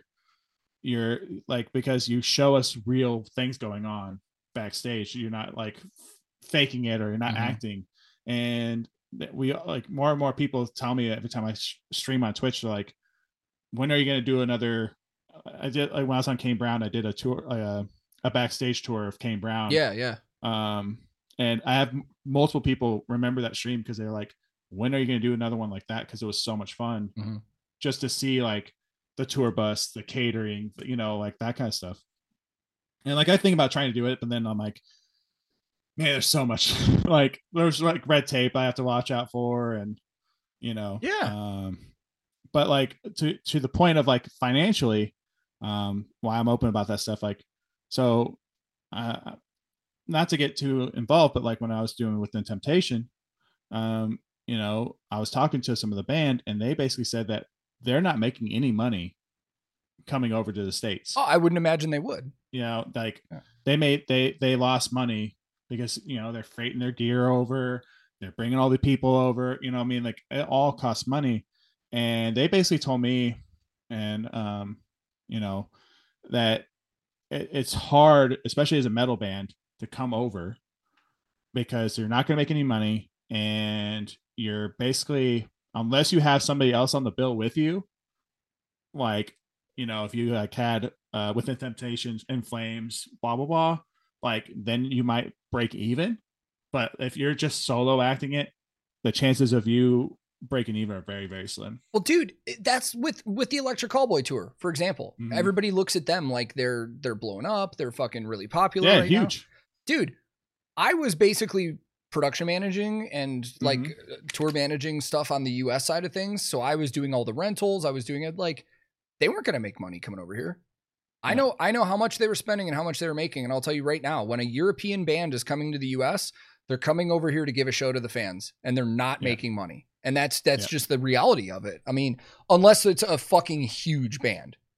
Yeah. Like they're, you know, yeah unless you're like the size of iron maiden or something Yeah. like that you know what i mean you know But like yeah they they uh, were just like telling me like yeah we- like um basically they were like uh, we don't know if we're going to come back Yeah. like in the next five years and i was like damn because i'd love to tour with them again and they were like you know i got to be good friends with all of them so Mhm. like they're like we'll just move to europe and i'm like that's easier said than done Yeah, yeah, for sure. I mean, when Claire and I were Yeah. looking at moving, we were legitimately like, should we move somewhere in Europe? And Mhm. again, easier said than done. But yeah, that is that is the sad reality. Like a lot of these, a lot of um, like American speaking, North American wise, like, or even Canada too. A lot of these people are always like, why don't these bands that we like from Europe come over here? It's because it's just not financially viable. It's not worth it. It's like these bands would love to come over here and give their fans a show, but they will. You're talking if they take two months out of a year to come to the states, they got to pay for visas for their band and crew. They got to pay for flights. They got to pay for transportation and gear. They're not going to make any money. And then that's two months of touring they could have done in their home area where they could have actually made money to survive, where they're just not over and here. how their work visas work is very difficult i don't know if you Oh. ever talked about that have you Uh, yeah, a little bit, but Like- it's it's just with like it- you have to have a, a, a, a basically a work visa a Mhm. and then uh, then everyone else from that work visa can be a work visa B, and it's a little bit cheaper. And they have to get social security numbers here so they can pay U.S. taxes. But but visas Like- are so bad right now too. Like Bloodywood when they were just coming over here for tour, dude, Mhm. their visas got approved 12 hours before their flights to the US wow, and that was because their embassy got involved. Like they would and yeah, like dude, it's it's crazy. And then yeah, and then I didn't know this until recently like we as Americans fucking barely have to do that shit. no. I, when I was over there for Paisley, I didn't have to do anything. Yeah, that's like when I did a tour with Walk Off the Earth years ago, they were all complaining one day about their visa because they were all Canadian. I was the only American on the tour.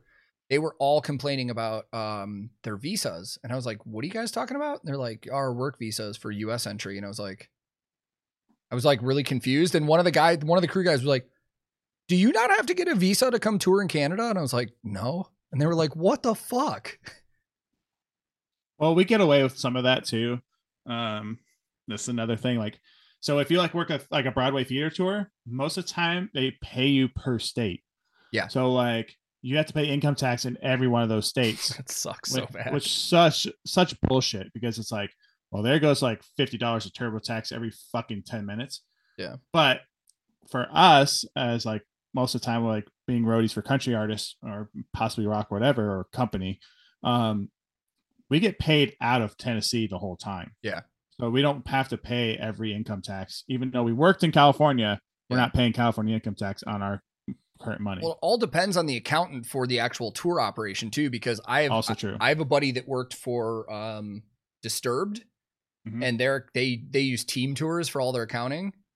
So they get taxed. He got taxed in 48 states one year and had to do 48 tax returns. And I'm like, that sucks So You didn't do bad. Alaska. You did, basically just didn't do Alaska and fucking Hawaii. huh? Exactly. Yeah. Yeah. Yeah. Yeah. yeah. I'm like, that sucks so far. I've, I've luckily in my career, I've never had that happen. Yeah. Like, I've never. I've I've only had it happen once, and after that, I I always ask, like I would rather just not do a tour that does that. Yeah, like, most of the time, like I'm on W two anymore. Yeah. So it's like I don't have to worry about like independent contractor stuff like that. But it's so like gross. Yeah, dude. No, no, no, no. oh, Uh, when I came back from COVID last year, 2021, um, uh, back to Nashville and touring, that I had to do like multiple tax returns because I was living in Nebraska for a while, I was living in Nashville for a while, and like it, it turned into a mess.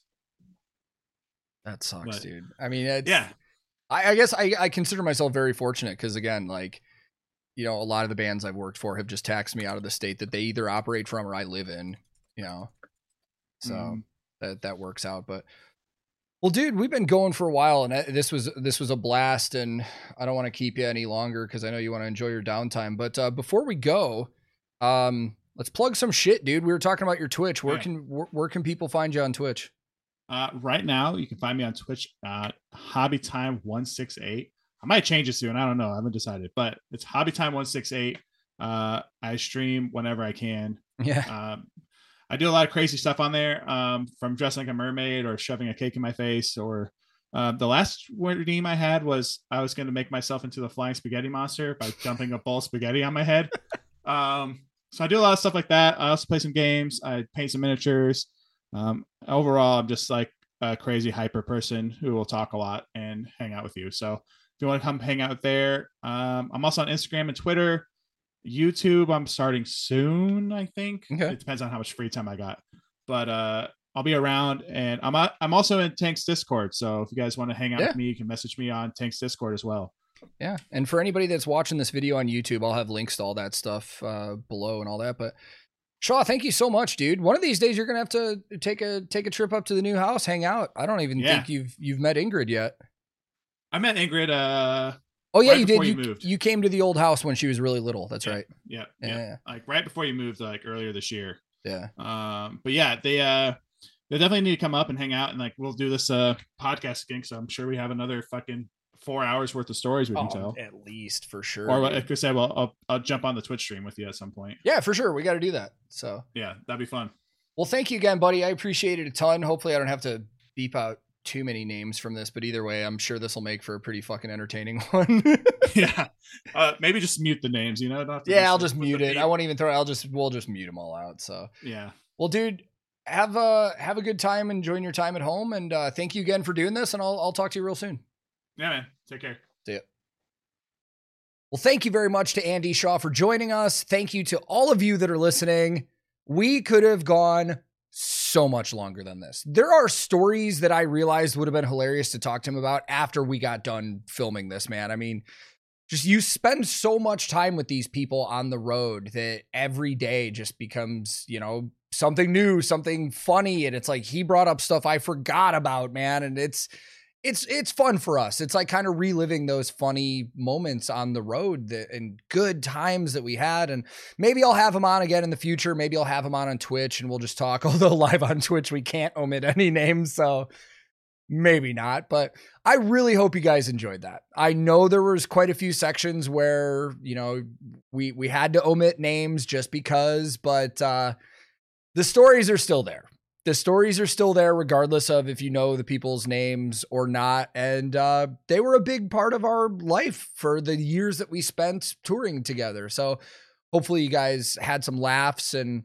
maybe even got a little insight with some of the stuff that we were talking about too because we did have a couple serious moments let's be real.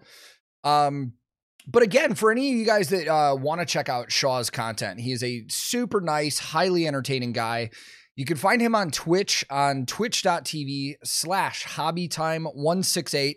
He doesn't have a schedule, like he said, because he is touring and doing things. So make sure your notifications are on. You'll be notified when he goes online. I try and check his stuff out when I can, even though it is at random times. And I'll put all of his social media um, in the description on YouTube for those of you watching on YouTube if you would like to check that out as well. But that's going to be enough from me for 2022, man. Thank you guys so very much for being along for the first 20 episodes of this podcast. This has been an absolute blast. I've already got some other episodes lined up that I need to record. Uh, the next couple are also going to be roadies. So you're probably going to get some more stories and some other things from other tours that I wasn't a part of at all. So Thank you guys once again. For those of you listening on the audio versions, you can catch me on youtube.com slash tank the tech for reaction videos, behind the scenes music talks, and a lot of other stuff. You can also find me on Tuesdays, Thursdays, and Saturdays on Twitch, twitch.tv slash tank the tech. And at tank the tech is pretty much my handle on everything social media, except for Facebook, because somebody already took tank the tech. So it's tank the tech official. I used to hate people that did official like that, and then I was forced to, and now I feel like a giant hypocrite. But uh, you know, God, I'm just sitting here thinking about this entire year and how fun it's been, and I, you know, I, it's been wild. You know, this this whole content creation thing has become something that I I never ever ever expected. I've met people from all over the world. Our Discord server is active all the time. Uh, if you're on Discord and want to join us, it's discord.gg slash tank the tech. There's, you know, just people from all over. There's other musicians, roadies. We're always on there talking. It's a great time.